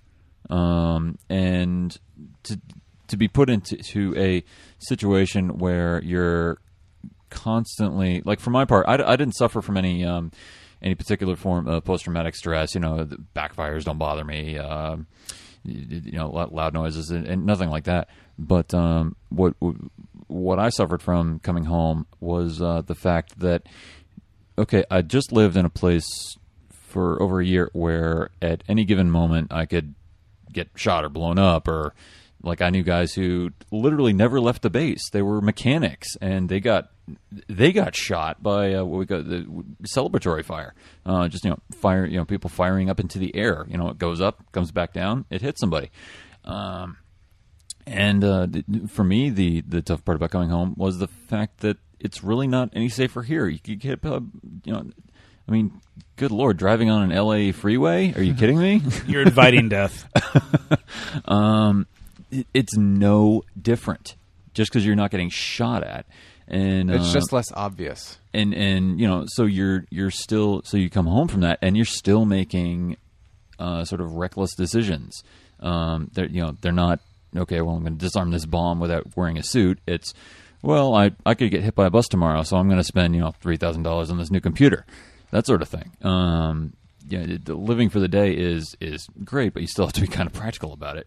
Um, so, it, in terms of how I personally suffered from my experience, that's. You know, but um, in and so in linking that to you know what we're we're talking about, it's very easy to see how someone can go through that experience, come home, realize that well, okay, the, the things I've went through you you I can see how you can get addicted to that and need to go back because you no longer know how to function in you know quote unquote the real world. Well, uh, I, I don't think we have actually said the words, so I do want to make sure that we do say them to both of you guys and to anybody else who, of, of our listeners that might have happened to have served. Thank you guys. Uh, no, thank Matt. I, I never saw combat. I was I was in during one of the safest periods of my life. Matt was actually over there. Matt's the one who deserves the thank you, if anybody. Thanks, Matt. Matt, seriously, thank you. And to everybody else who, who has served in any capacity. Well, now I have to follow that shit up with our pithy plug at the end. This is like the scene where I go to the grocery store. I was very special down in Sorry, but I, Back in the cereal aisle, this has been Down in Front. You can always find more episodes at downinfront.net. You go to iTunes, subscribe, get a brand new episode every single week. We're on Twitter, we're on Facebook. Go to slash down in front on anything, we're probably there. Go to Cafe Press, buy a shirt, go to our forums, register, and involve yourself in the discussion. Until next time, my name is T. Christie, uh, Brian Finifter. Eddie Doty. Uh, Veda? and this has been Down in Front. Thank you very much for listening. Good night, good night! Hua? Uh, and to my devil dogs out there, oh rock. And to my beatboxers, Eric. Friendsinyourhead.com.